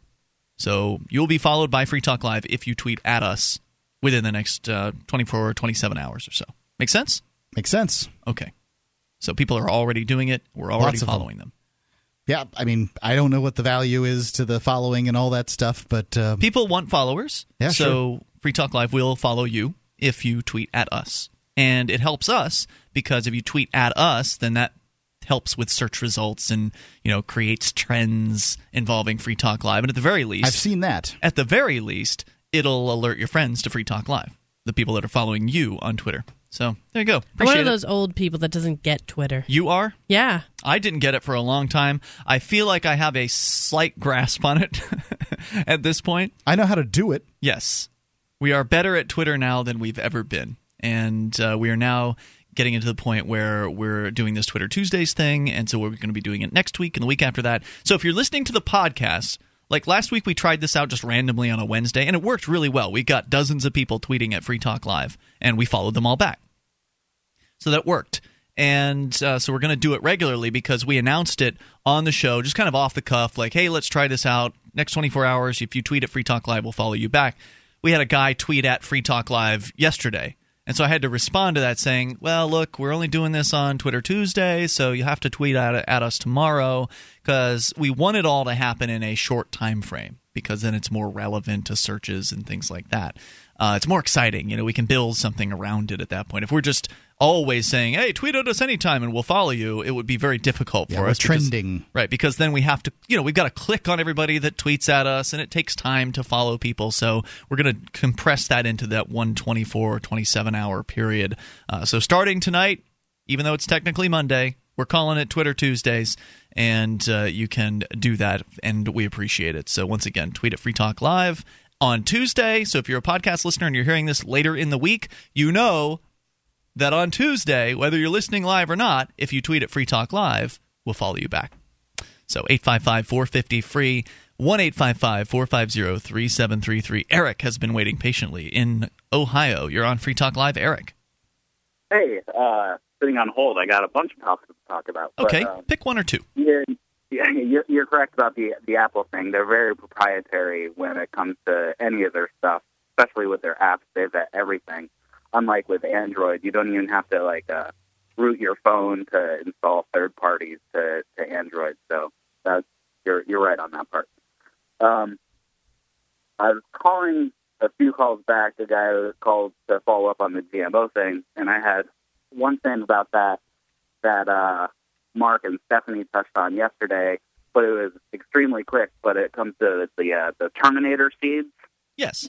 Which which basically they were talking about seed saving and Monsanto coming after them for saving the genetically altered seeds. But if my next door neighbor is growing a crop that uses this basically a Terminator seed, and I'm using heirloom seeds on my crop, and their pollen cross pollinates with me. I save all my seeds, but then plant them next year, and nothing grows. You're screwed. Yeah.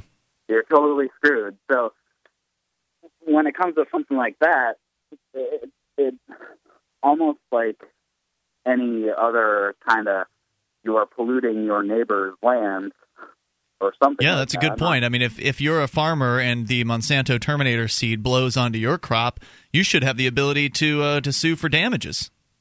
Right, and like in the current with our current system, like that would ever get you anywhere. You'd be, if you were a farmer, you'd be totally bankrupt because you wouldn't know by the time all your stuff didn't grow, Mm.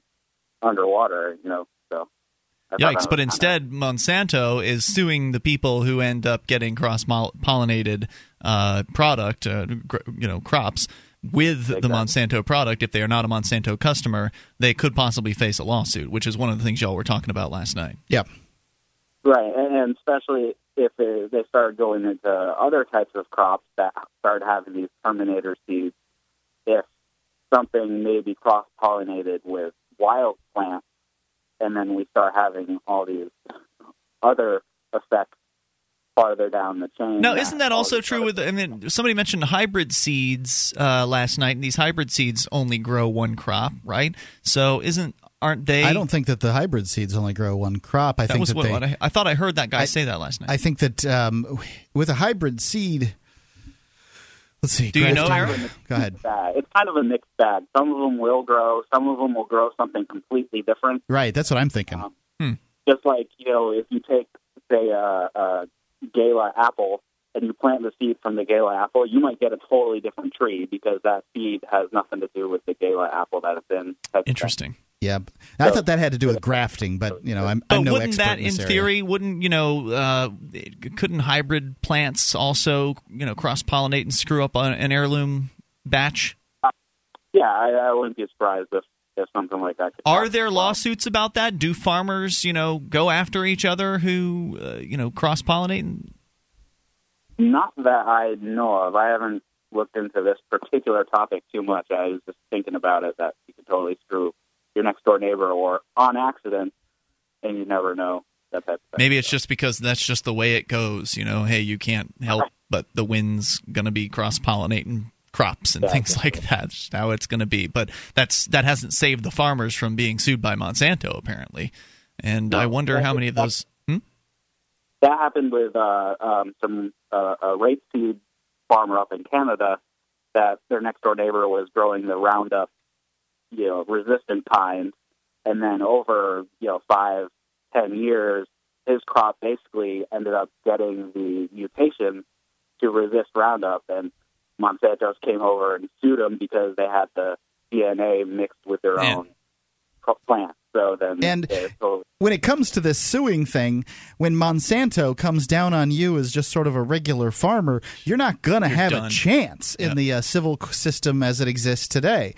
And I mean, you just you can't afford to fight them. I wonder how many of those suits end up with a settlement out of court as opposed to somebody fighting All and of them. actually but I wonder like could you fight that and win and just be like what the hell am I supposed to do it's I'm downwind how am I supposed to s- prevent myself from being infected by your uh it your seems technology reasonable, and I don't know. uh, maybe it's Right, just that, they're too scared to take it that far I, because it would be too Even expensive the ones, even the ones who have taken it that far, the the uh, justice system is so stacked in the big guy's favor that the little guy doesn't have a chance at all.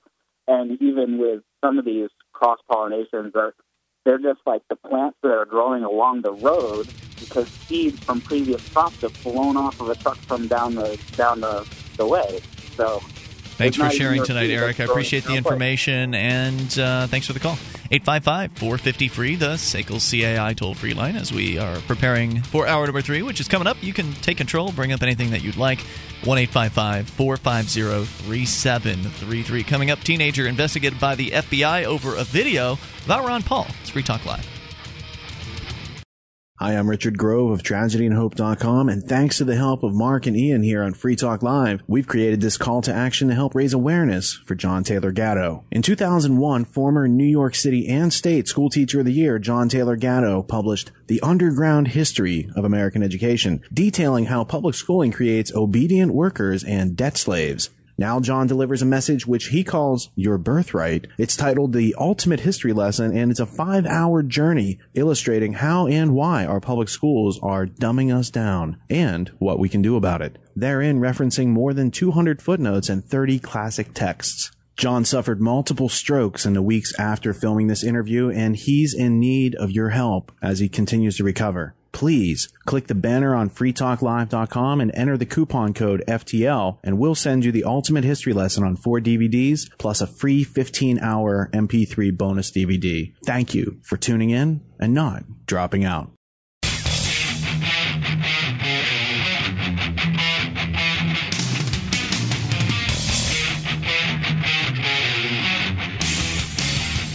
This is Free Talk Live. We are launching into the third hour of the program. Take control of the airwaves here at 855 450 free.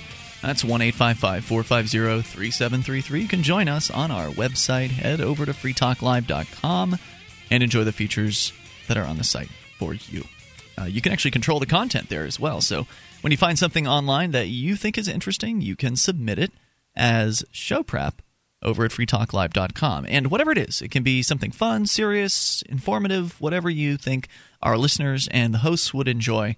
You submit it there, categorize it, write a little description, and then it shows up on the upcoming stories page on the website, wherein it must receive a certain number of votes to be promoted to the front page of the site so more people see it, so we're more likely to see it and possibly talk about it on these here radio waves. You go to freetalklive.com and get interactive. It's free, of course. That's freetalklive.com as we go right into you and your thoughts here. We've got Dane on the line listening in California. Dane, what's on your mind tonight?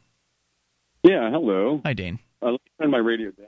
All right, that's always a good Okay, idea. I hope I can hear you all right. Go ahead, sir. My telephone thing here. Yeah, I've uh, just uh, first time I've been listening the last this last week. I guess you guys are associated with the Free State Project. Yes, absolutely. I'm a Free State Project participant, as are uh, the other hosts uh, in the uh, the other chairs tonight. Uh, we all moved here to New Hampshire back in 2006, fairly early movers uh, with the Free State Project, and uh, I love the idea. What do you think? I think it's great. Um, in fact, uh, what really turned me on recently was that I just uh, got an article up on our website at uh, ParadiseFoundation.net. Uh, essentially, uh, the New Hampshire Rastafarian wins his case, and I thought Yes. that was just a beautiful article. And I have a feeling it has something to do with the influence of the Free State Project people and the whole environment in which uh, you've uh, placed yourself. You are absolutely correct. In fact, uh, it's more than just an influence, it's a direct influence in that uh, on the jury was a Free State Project participant. Uh, her name was uh, is Kathleen. And if you go to freekeene.com and scroll down, you can find a link to Kathleen's uh, interview here on Free Talk Live, as well as her uh, post that she made. She sent Last me a- Friday. Yeah, she sent me uh, something via email that she had written up about her experience being on that jury as somebody who is a liberty loving person, as someone who advocates for jury nullification. That is your right as a juror to vote not guilty based on your feelings about the law, uh, whether or not you think it's a good law. And she wrote up her experience, and I posted that as an exclusive over at freekeene.com. So, yeah, absolutely, it was the Free State Project all the way from top to bottom that made that uh, that situation occur. Because the Free State Project participants who've been elected to office in New Hampshire had uh, basically assisted and created that uh, jury nullification bill that allowed this to be more possible. That is going to allow more of this coming up in 2013. You're likely going to hear more about jury nullification coming out of New Hampshire if everything goes as planned. And then, so on the political side, it uh, it made a difference, and then on the inside the courtroom side, the Free State Project also made a difference directly. That's that's great. I'm really glad to know that people are that involved. And uh, yeah, I know uh, one gentleman's a he's a uh, Free State Project participant. I don't know if I should give his name, but uh, he uh, helped to bring uh, people to Hawaii. Uh, Bill Cooper and his daughter, and uh, they did a lot of uh, things there in Hawaii. You know, William Cooper, Milton William Cooper. I know you know who that is. I don't know who he is. No. It's a lot of people in the Free State Project.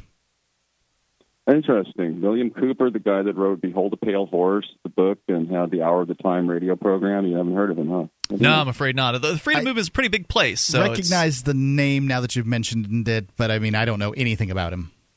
Interesting. Okay, maybe the audience. Is there another way to participate with the audience? I guess they can re- choose to respond or not if they care to, huh?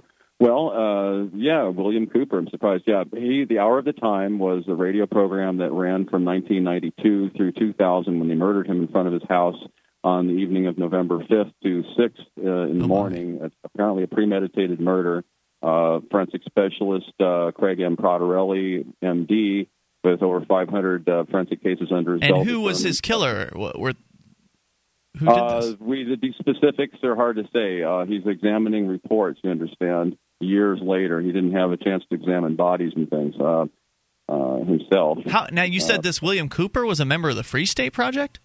No, no, never said that. I said my friend uh, that got him the gigs in Hawaii, the speaking. Oh, I see. I got you. Uh, in Hawaii in 1991, he he talked. He spoke on uh, KNVI radio. and K108, and um, he did. Uh, they went to the. Uh, they had the Ohana lunch. So they didn't catch the killer, is what you're saying? Uh, no. Oh. No, uh, this we, we all we know the names of the people that were present, but exactly who did what is hard to say because there's no video. I've been able to determine that much by contacting the Apache County Sheriff's Department, or uh, I think it was Eagar Police, one of the two. I've I've, uh, I've lost track, but at any rate, we're, we'll get That's back to them frustrating. eventually. So why do you, you know, any speculation on why he was killed? Any any idea whatsoever?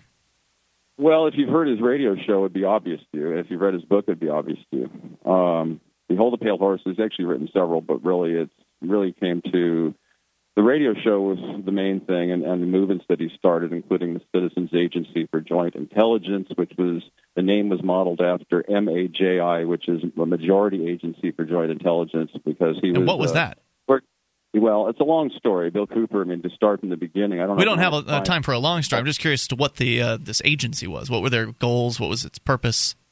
Well, it's in the name. Uh, it's made up of, of citizens uh, of the United States of America. Uh, we uh, do joint intelligence in that we do research to find out what the truth is ourselves. We don't believe what we hear and read necessarily, but we do listen to, as Bill put it, listen to everyone, read everything, uh, you know, and decide for ourselves what is true from our own research rather than just because we're told.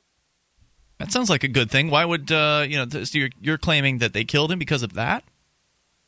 No, it's not just the research. It was a lot of things. I mean, he was involved in organizing the militia of the several Oh. states, uh, which you know Gotcha. sometimes, yeah, and and a lot of things. You have to hear his. his That explains program. why I'd never heard of the guy because I am totally not connected with the militia movement at all. I find it dangerous uh, to the liberty uh, movement. I, I think that it's fine for people to, you know, if that's what you want to do, by all means, go and hang out with your friends and do militia like things. But uh, for me, it's a red flag whenever somebody says they're in a militia.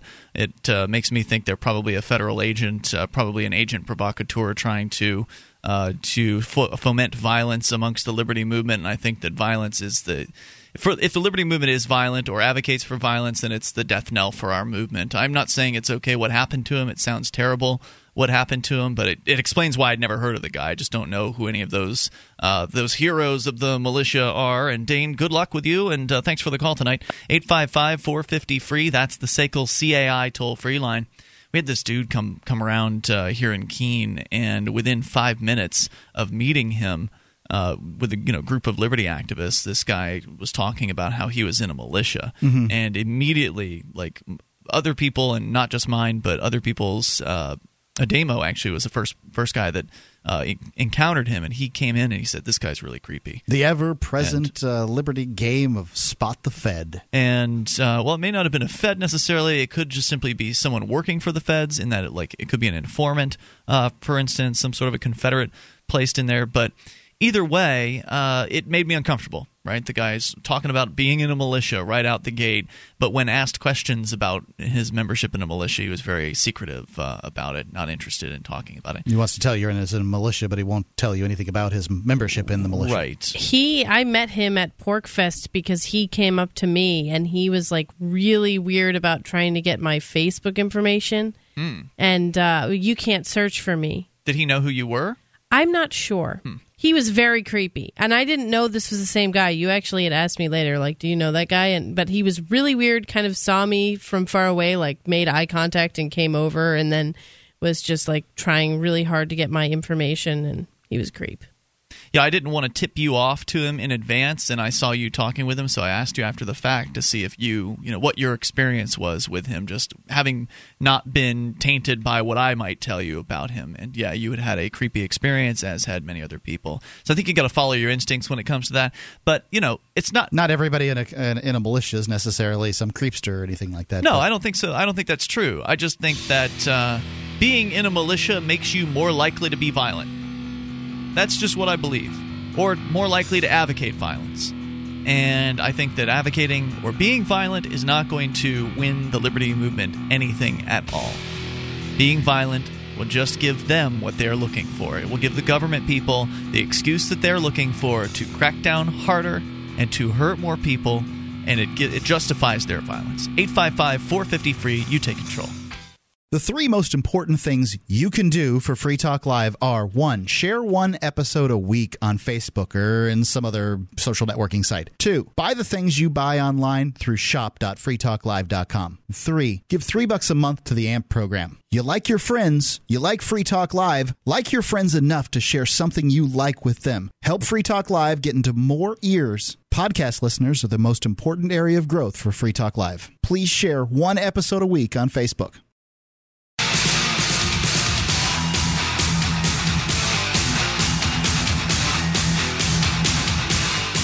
This is Free Talk Live.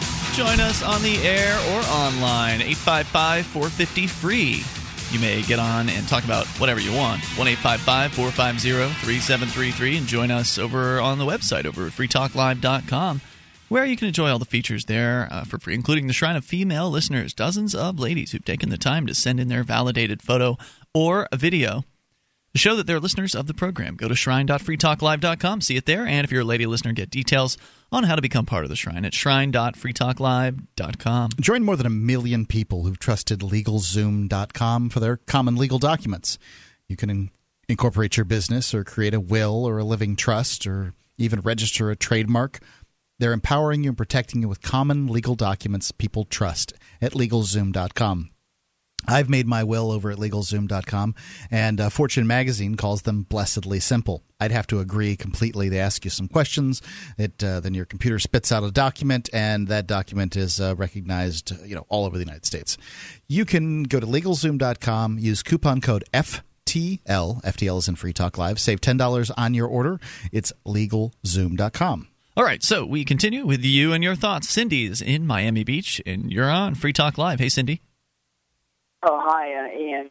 Hey. And Mark. Uh, I don't know, Kathleen, right? Uh, no, Julia's in the studio tonight. Julia. All right.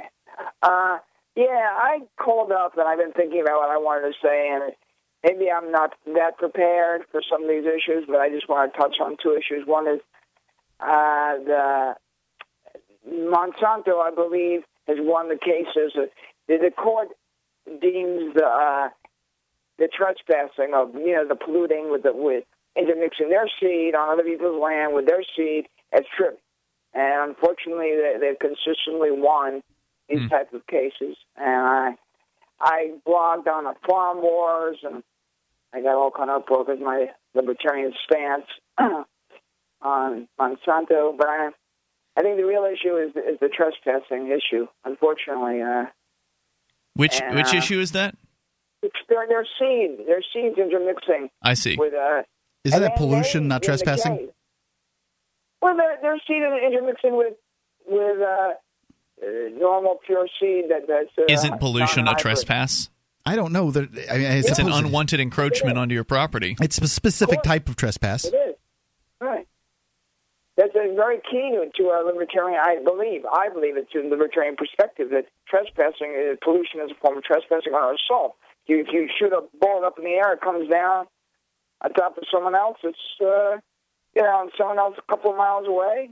Boom! It's you know, Manslaughter. some kind of thing is pollution. You know, Yeah, I get your point. And and and you're not- Certainly, uh, Monsanto, as was pointed out last night, uh, the problem with them isn't that they're great at developing seeds and things like that. It's that they're uh, they're attacking small farmers using the intellectual property laws in this country. And if they weren't allowed to do that, if we didn't have intellectual property laws in the first place, well, first of all, Monsanto, Monsanto never would have wouldn't gotten be as big. farm, um, Right. you know, be big agra at that point. There Yeah. wouldn't be big agra if it wasn't for um, intellectual property.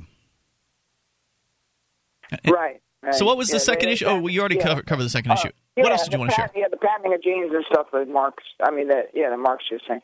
Uh, yeah, another. The other issue is the Occupy Wall Street. Now, Yes, I've had a lot of free time on my hands because I'm not working. Unfortunately, I lost my ride with my taxi, so it's putting a damper on my life and going to uh, New Hampshire. Uh, but uh, I was going to tell you. Yeah, I- so I've been studying a little bit about the levelers movement or the diggers Mm-hmm. And also uh, also uh, some of the work of uh, Kevin Carson and uh, Roger Long on uh, the, the book Markets, uh, Not Capitalism, and his other book in defense of uh, libertarian defense of communal property. Uh, So I, I Now, Carson, Kevin uh, Carson, isn't he one of those uh, geo libertarian types?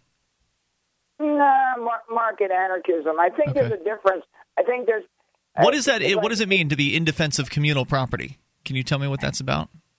I'm thinking that we're not talking about private. You see, the problem is right now that that state property is sort of like treated like private property, and By the state, it is treated like that. Yeah, they treat it gonna- like they own it.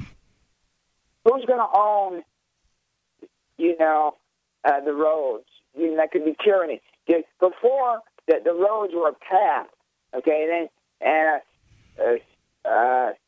Well, it could be tyranny, uh, but that wouldn't probably end up working out too well because most people in the business world are interested in serving their customers, not hurting their customers. So the the paranoid Well, belief they're that interested in making a buck in a lot of cases. Yeah, the paranoid. But you don't make a buck unless you serve your customers, Or if you Uh, do collude with the government, in or if order you're a monopoly. But in the roads world, there would be competition through, in theory, by other roads.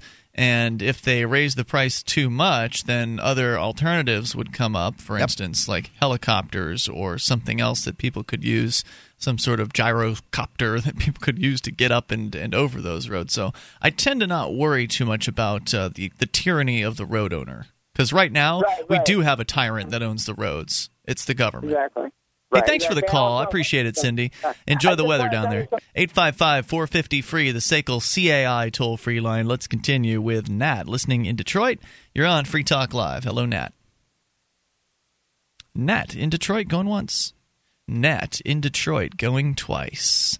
We'll try putting him on hold. Maybe he's in a bad cell. They shut the cell phone uh, towers down. We night. have Matt listening in Utah. Matt in Utah. You're on Free Talk Live. Hey, how's it going? What's on your mind tonight, Matt? Uh, just looking into uh, investing in some bitcoins. I know Mark's big on them. I'm a Uh, fan. in- you're a fan? I'm a fan. Good. I was hoping to get some advice. I was wondering who you use for your wallet and how you went about. I mean, I don't, I don't know how much you invested in them, but I'm looking to do a sizable amount and uh, kind of nervous about it. It's my first time dealing with Bitcoin, so. You can have as much protection on your wallet as you want to have. Um, I'd like to say I've had, you know, a, a number of bitcoins, a good number of bitcoins on just a wallet on my regular laptop in the past, and life went okay that way. The worst time I had is when I trusted a Bitcoin wallet on the internet.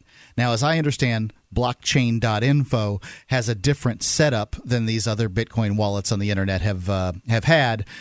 That's the claim. But I'm once bitten, twice shy, and Yeah. I, you know, tend to want to back up my main wallet as a vault. Um, you know, in uh, on a computer. Ian, you are basically doing this for me now, and you've researched a, a way to do it. Do you want to? Um, Well, yeah, I mean it's it's not hard to do. You can just look over on uh, there's like if you just search for best way to store bitcoins or something like that. It's on the Bitcoin Talk forums Mhm. uh, where there's a, there are probably several threads, but there's at least one thread that comes up prominently when you search for uh, keeping your bitcoins safe.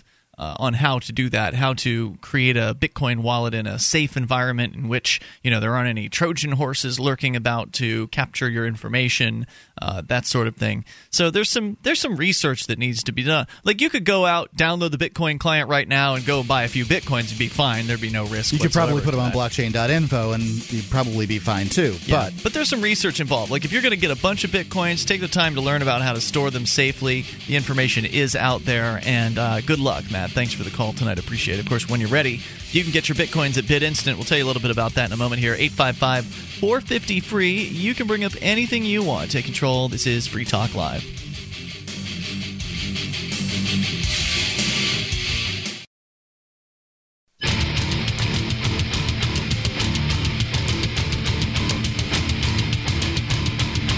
Take control of the airwaves. Dial in toll free.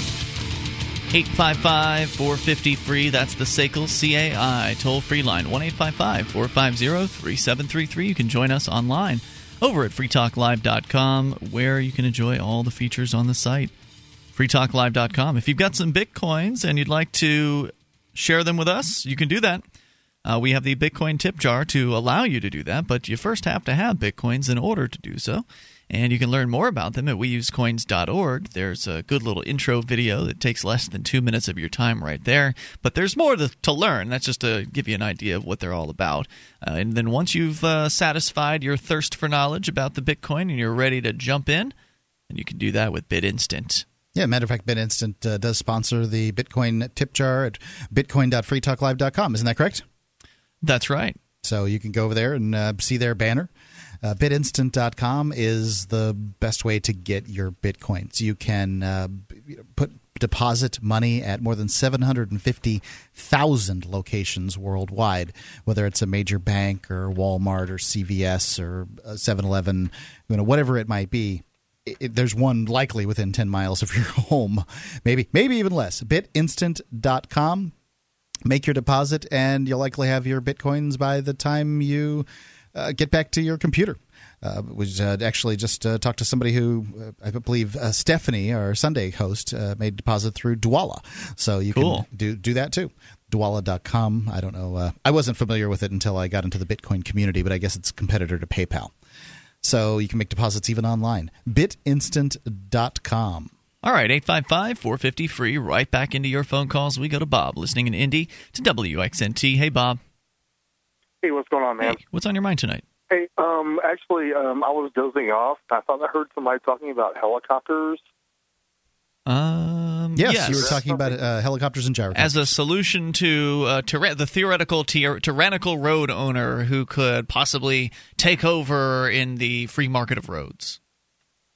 Well, couldn't there be like a Free Talk Live helicopter where we can cruise around and take care of business?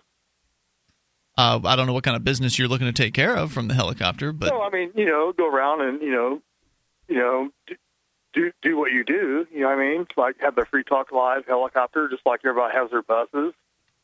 Yeah, I Coming don't- to you live from the Yeah, Free Talk Live I'd wanna helicopter. Try to reporting over broadcast with all that noise in the background. It would really bug me. Yeah, it probably freaked me out too. But I don't know. I thought it was a good idea, but. Um, If we could afford a helicopter, are then it might be a good idea. Expensive, by the way. It's it's not cheap to uh, to fuel up a helicopter and, and keep that sucker running. Gyrocopters, on the other Yeah. hand, probably a little more affordable. Didn't you build those? Yeah, I, I think the bus might be a better choice. No doubt, no doubt. But I just hate leaving the Shire. I just don't like to, you know. I, try- I try not to leave New Hampshire if I can avoid it. So I'm Hey, just I'm the worst person to go on a, a bus tour with. Because you won't go. I almost did once. you tried to talk me into it, Mark. But actually, then I ended up trying to talk you into it, and it didn't. We just didn't end up fleshing it out. Actually, beyond the except for the police, you should come to uh, Indianapolis and visit sometime. It's pretty cool, except for the police. Yeah, well, that's my problem with going other places is the police, and I don't want to go to other places Uh, because I, you know, I have a I'm real. not sure that's healthy. What do you mean? That you completely avoid doing anything in your like that might be fun because you're afraid of the police, which wouldn't bother you if you're just being a tourist and doing what you're doing. Largely, the police don't bother you. Mm, yeah, except if if you're you're taking with cool pictures and they don't like that you're taking pictures. You're just being tourist. affected by the news stories. Hey, thanks, Bob, for the call tonight, man. I appreciate hey, I it. think they worry. I think they worry when you take pictures of them.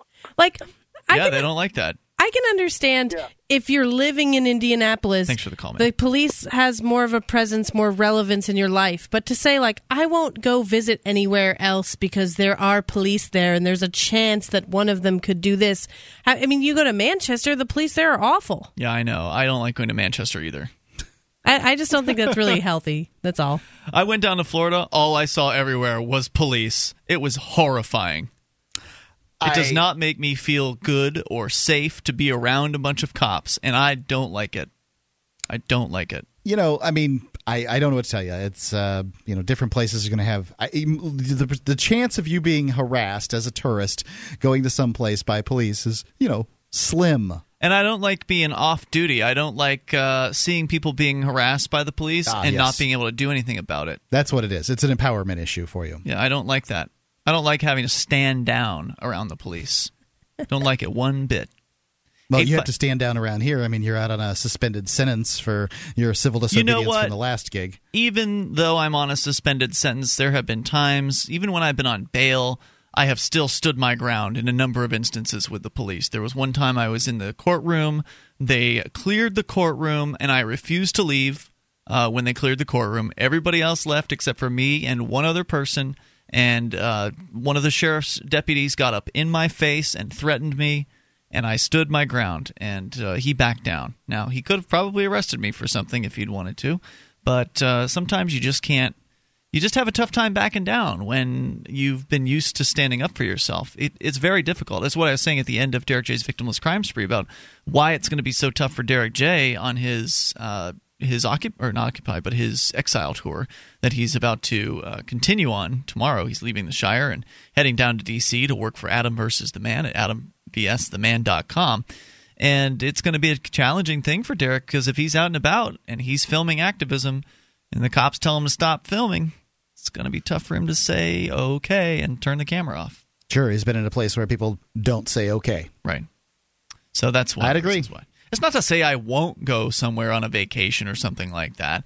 It's just that, uh, yeah, a the, bus, you know, the world is a big and beautiful place, and I think it's a shame if you're unwilling to ever leave your tiny corner of it, I'm like not at such a young age, just because to, of that. I go to New York City. I go to California once a year to go to uh, radio stuff. For radio for stuff. radio. Right. Radio Uh, we were talking about I- I going just- to Las Vegas, actually, uh, you and I. So I'm, you know, I, a one-off, uh, one shot, dropping in, leaving. That makes more sense. But getting in a car and driving around, that sounds like asking for trouble.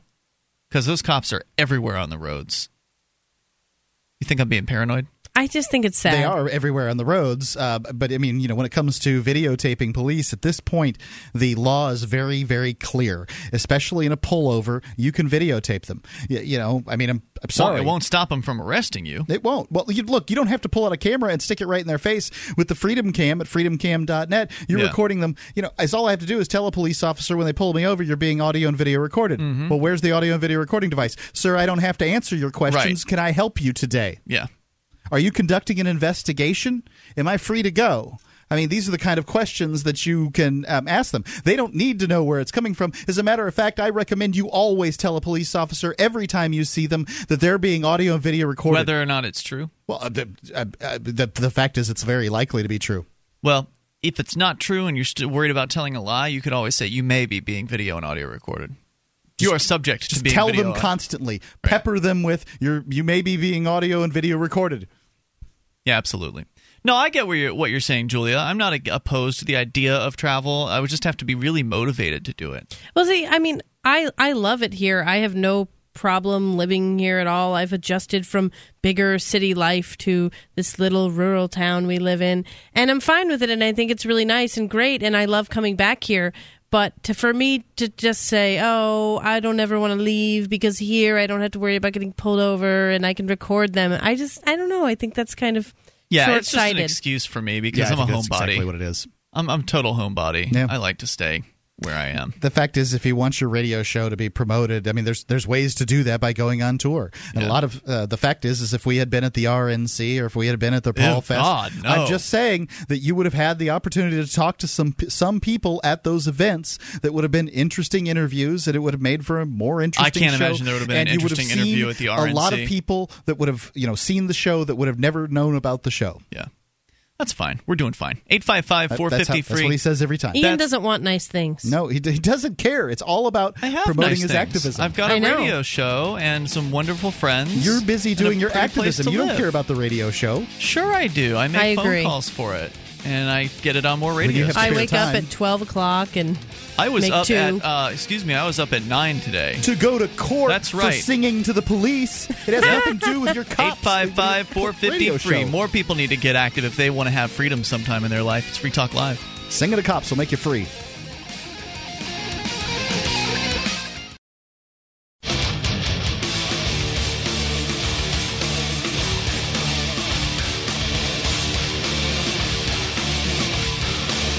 This is Free Talk Live. You can bring up what you want, even the remaining moments of the program. 855 450 free. SACL CAI toll free line.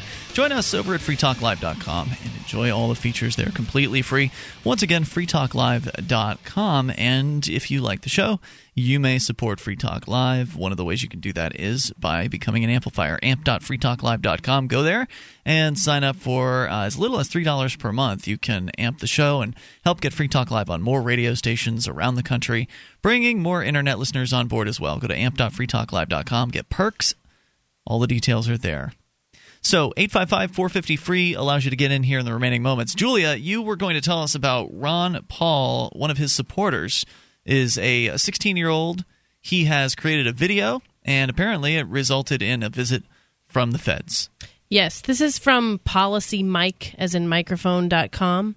Uh, Ron Paul has long warned Americans about the dangers of a federal government supported police state, and now it seems his worst fears are coming to life.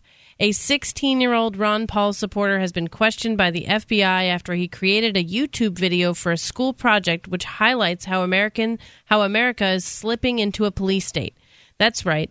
A child has been questioned by the authorities solely because of his support for libertarian candidate Ron Paul. Let alone that his video earned him an A plus with his teacher in American government class. Now that surprises me. That I like that. That makes me happy. Must have had an okay teacher. I was uh, my first thought was was the teacher the person who snitched on him, Right. uh, but I guess not. Right, because often you get these socialist teachers, and they certainly uh, they don't give you good grades when you have these sort of opinions. Right.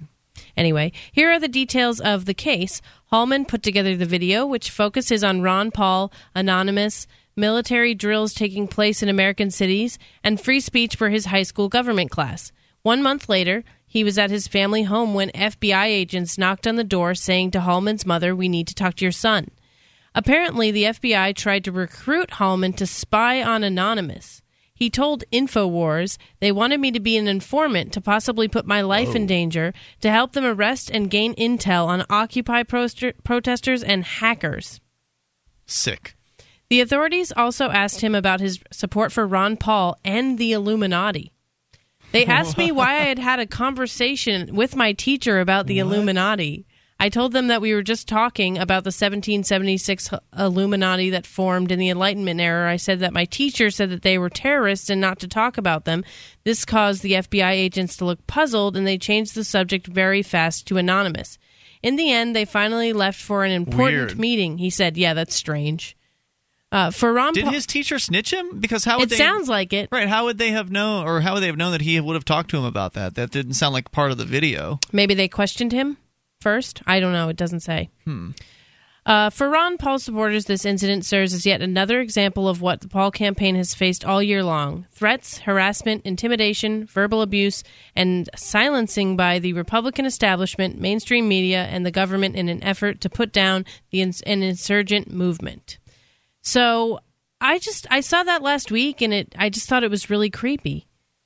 Like I can't imagine how terrified I would be as a 16 year old having the FBI knock on your door. I Why mean, does the FBI have time for this?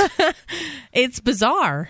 I mean, it, it- from what I'm hearing in the story, and I don't know the full story as no one does, but I mean, why do they have time for this? Do they just want to find somebody to infiltrate Anonymous? Because I can't, I can't imagine that this guy's the most qualified person they've got. I mean, they just they just knocked off a few anonymous guys uh, recently. Uh, that should mean that they should be able to go after some more, right? I, I, they they Turn should be able to u- turn them and, and use them. I don't know. I mean, the fact is, I don't think you're going to be able to stop Anonymous just by knocking off a half dozen of them or something like that. Uh, even if you get them every once a year, I think, well, about once a year, they're knocking off a half dozen Anonymous guys.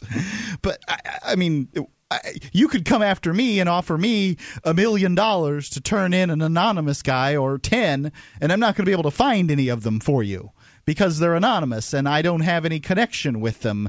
So why would this kid? Right. You're not a hacker, so you don't have any sort of insight into the hacker community. Nothing. And what's the deal with asking questions about the Illuminati? Are is that supposed to, you know, make people paranoid? Is it supposed to give credence to the, the conspiracy theories surrounding the Illuminati? Why would they care? Pretty close. It's very It does- strange. It does seem to give it credence, right? Like, why is the FBI going around asking teenagers about their interest in the Illuminati? Just to see what the kid's talking about, see how paranoid he is? That's my guess. I don't know. Your thoughts are certainly welcome. 855 450 free. Peter is in Ithaca, New York, listening to WNYY. Hey, Peter. Hi. Hey, what's on your mind? Well, I'm just calling to follow up on your earlier caller who called about um, um, um, William Cooper, who he, uh, in my estimation, kind of hero worshipped and made uh, to look like, um, you know, some counterculture uh, avatar. I heard Cooper speak at a conference, so I guess uh, about 20 years ago. I read his book. I read papers by him. And when he was killed, I, I looked into it as well as I could. I guess I should preface it by saying that um, there are police officers who are good people doing good work and trying their best to serve their communities. And two um, police officers, I think Cooper lived uh, in the Southwest at the time, came to his door to serve a what I understand was a legitimate warrant. And Mr. Cooper shot one of them dead, and the other one shot him dead. So he's just minding his own business. Is that what you're saying?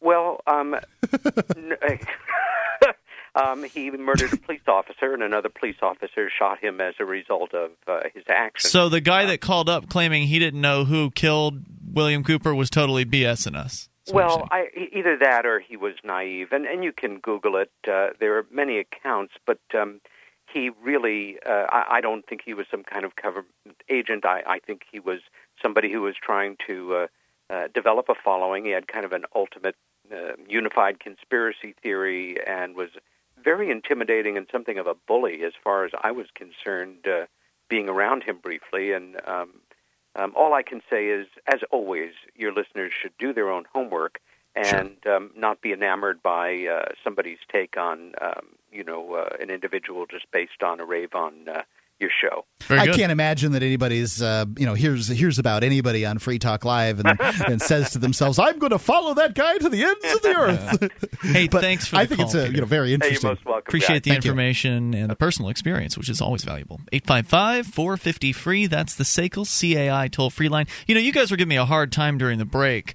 uh, because I'm an activist and I like to do activist things as though that's somehow bad or detrimental to, now, uh, I'm not, to Free Talk Live. I'm not sure that that's what we said. That's basically the message that I got was that uh, you should be doing Ian. You should be doing Free Talk Live instead of activism. Uh, But activism Free Talk is bad. Live is activism, and that's what I'm trying to say. I'm you should do whatever you want. I think Free Talk Live is the most effective activism you can do. Free Talk Live is more, interesting because we are out there doing. Some of our hosts are out there doing activism, out there in the streets, actually able to report about the things that are going on out there and the interactions that we have with the uh, the police and the other government people. We, that brings a, a level of reality to the show that other talk shows don't have. Besides that aspect of it, it's also uh, something I advocate on the air. So how on earth could I possibly get on the air and tell people to, you know, stand up to the police and tell people to stand up for what they believe in and then hide behind a microphone and do nothing else besides that? That's pathetic. I think That's cowardice. I think that one what one Hypocrisy. Needs, what one needs to do. You think I'm a hypocrite? You don't go out and advocate the same things that I do. They, I think what one needs to understand is that Free Talk Live reaches, you know, in the course of a month, a half a million people or more, and the that's the biggest microphone that any liberty-oriented individual has. Pretty much. I mean, who wants to Ron listen to a hypocrite? Who's hypocritical? I would be if I You've advocated activism on the air. You've done everything that you you've said you need that you're going to do. But I think that at some point or another you look buffoonish. For instance, when you're going to the uh, the courthouse and you're singing these chronic carols to the People the love chronic carols. Who's people? People who are fun. Okay, yeah, okay. people who are fun. That's right. Um, people who appreciate good, good, clean fun. Some people enjoy laughing at buffoons, no doubt. So um, going to the so you court- think the chronic carols are stupid? I think you're like the sheriff. He thinks it's stupid too. I, I just do. I just think that going and hassling government bureaucrats out in their parking lot Well- while singing, you know, the "you shouldn't be doing that here on Christmas Day" kind of uh, stuff to them just doesn't. It doesn't accomplish anything. There's no point Sure it in does. it. It's fun. It's fun. That's why people do things like that because it's a good time. And on top of that, when you're doing the chronic carols and people are wondering what you're up to and they come ask you about it, they love it. You hand them the information about chronic carols, you hand them the song sheet which you can download for yourself over at tools.freekeene.com. They're great carols. They're uh, anti they're basically classic Christmas carols reworked as anti-drug war carols. They love it. I mean, overwhelmingly positive response. Mark, you wouldn't know. You don't go out and do it. You I just stay home and do your uh, whatever it is you do. I uh, grow your tomatoes. Make, I make free talk grow, live. Grow your tomatoes there, buddy. The Cut down some trees show in while you're at it. All right, so we'll see you Working on tomorrow night online. In the meantime, at freetalklive.com.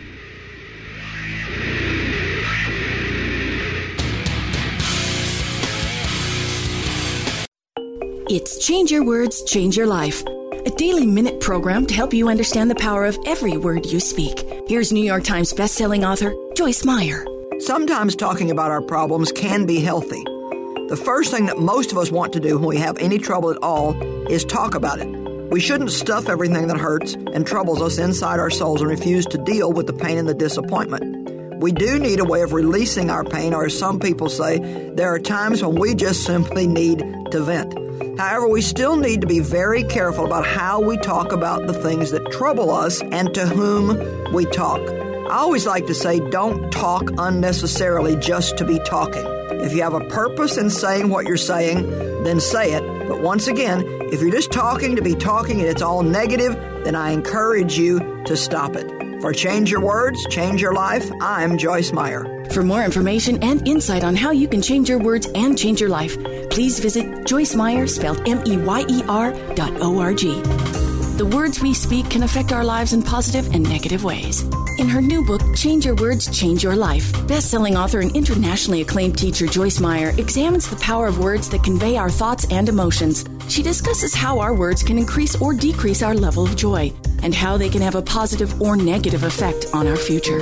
Change Your Words, Change Your Life, the latest book from New York Times best-selling author Joyce Meyer, is available wherever books are sold.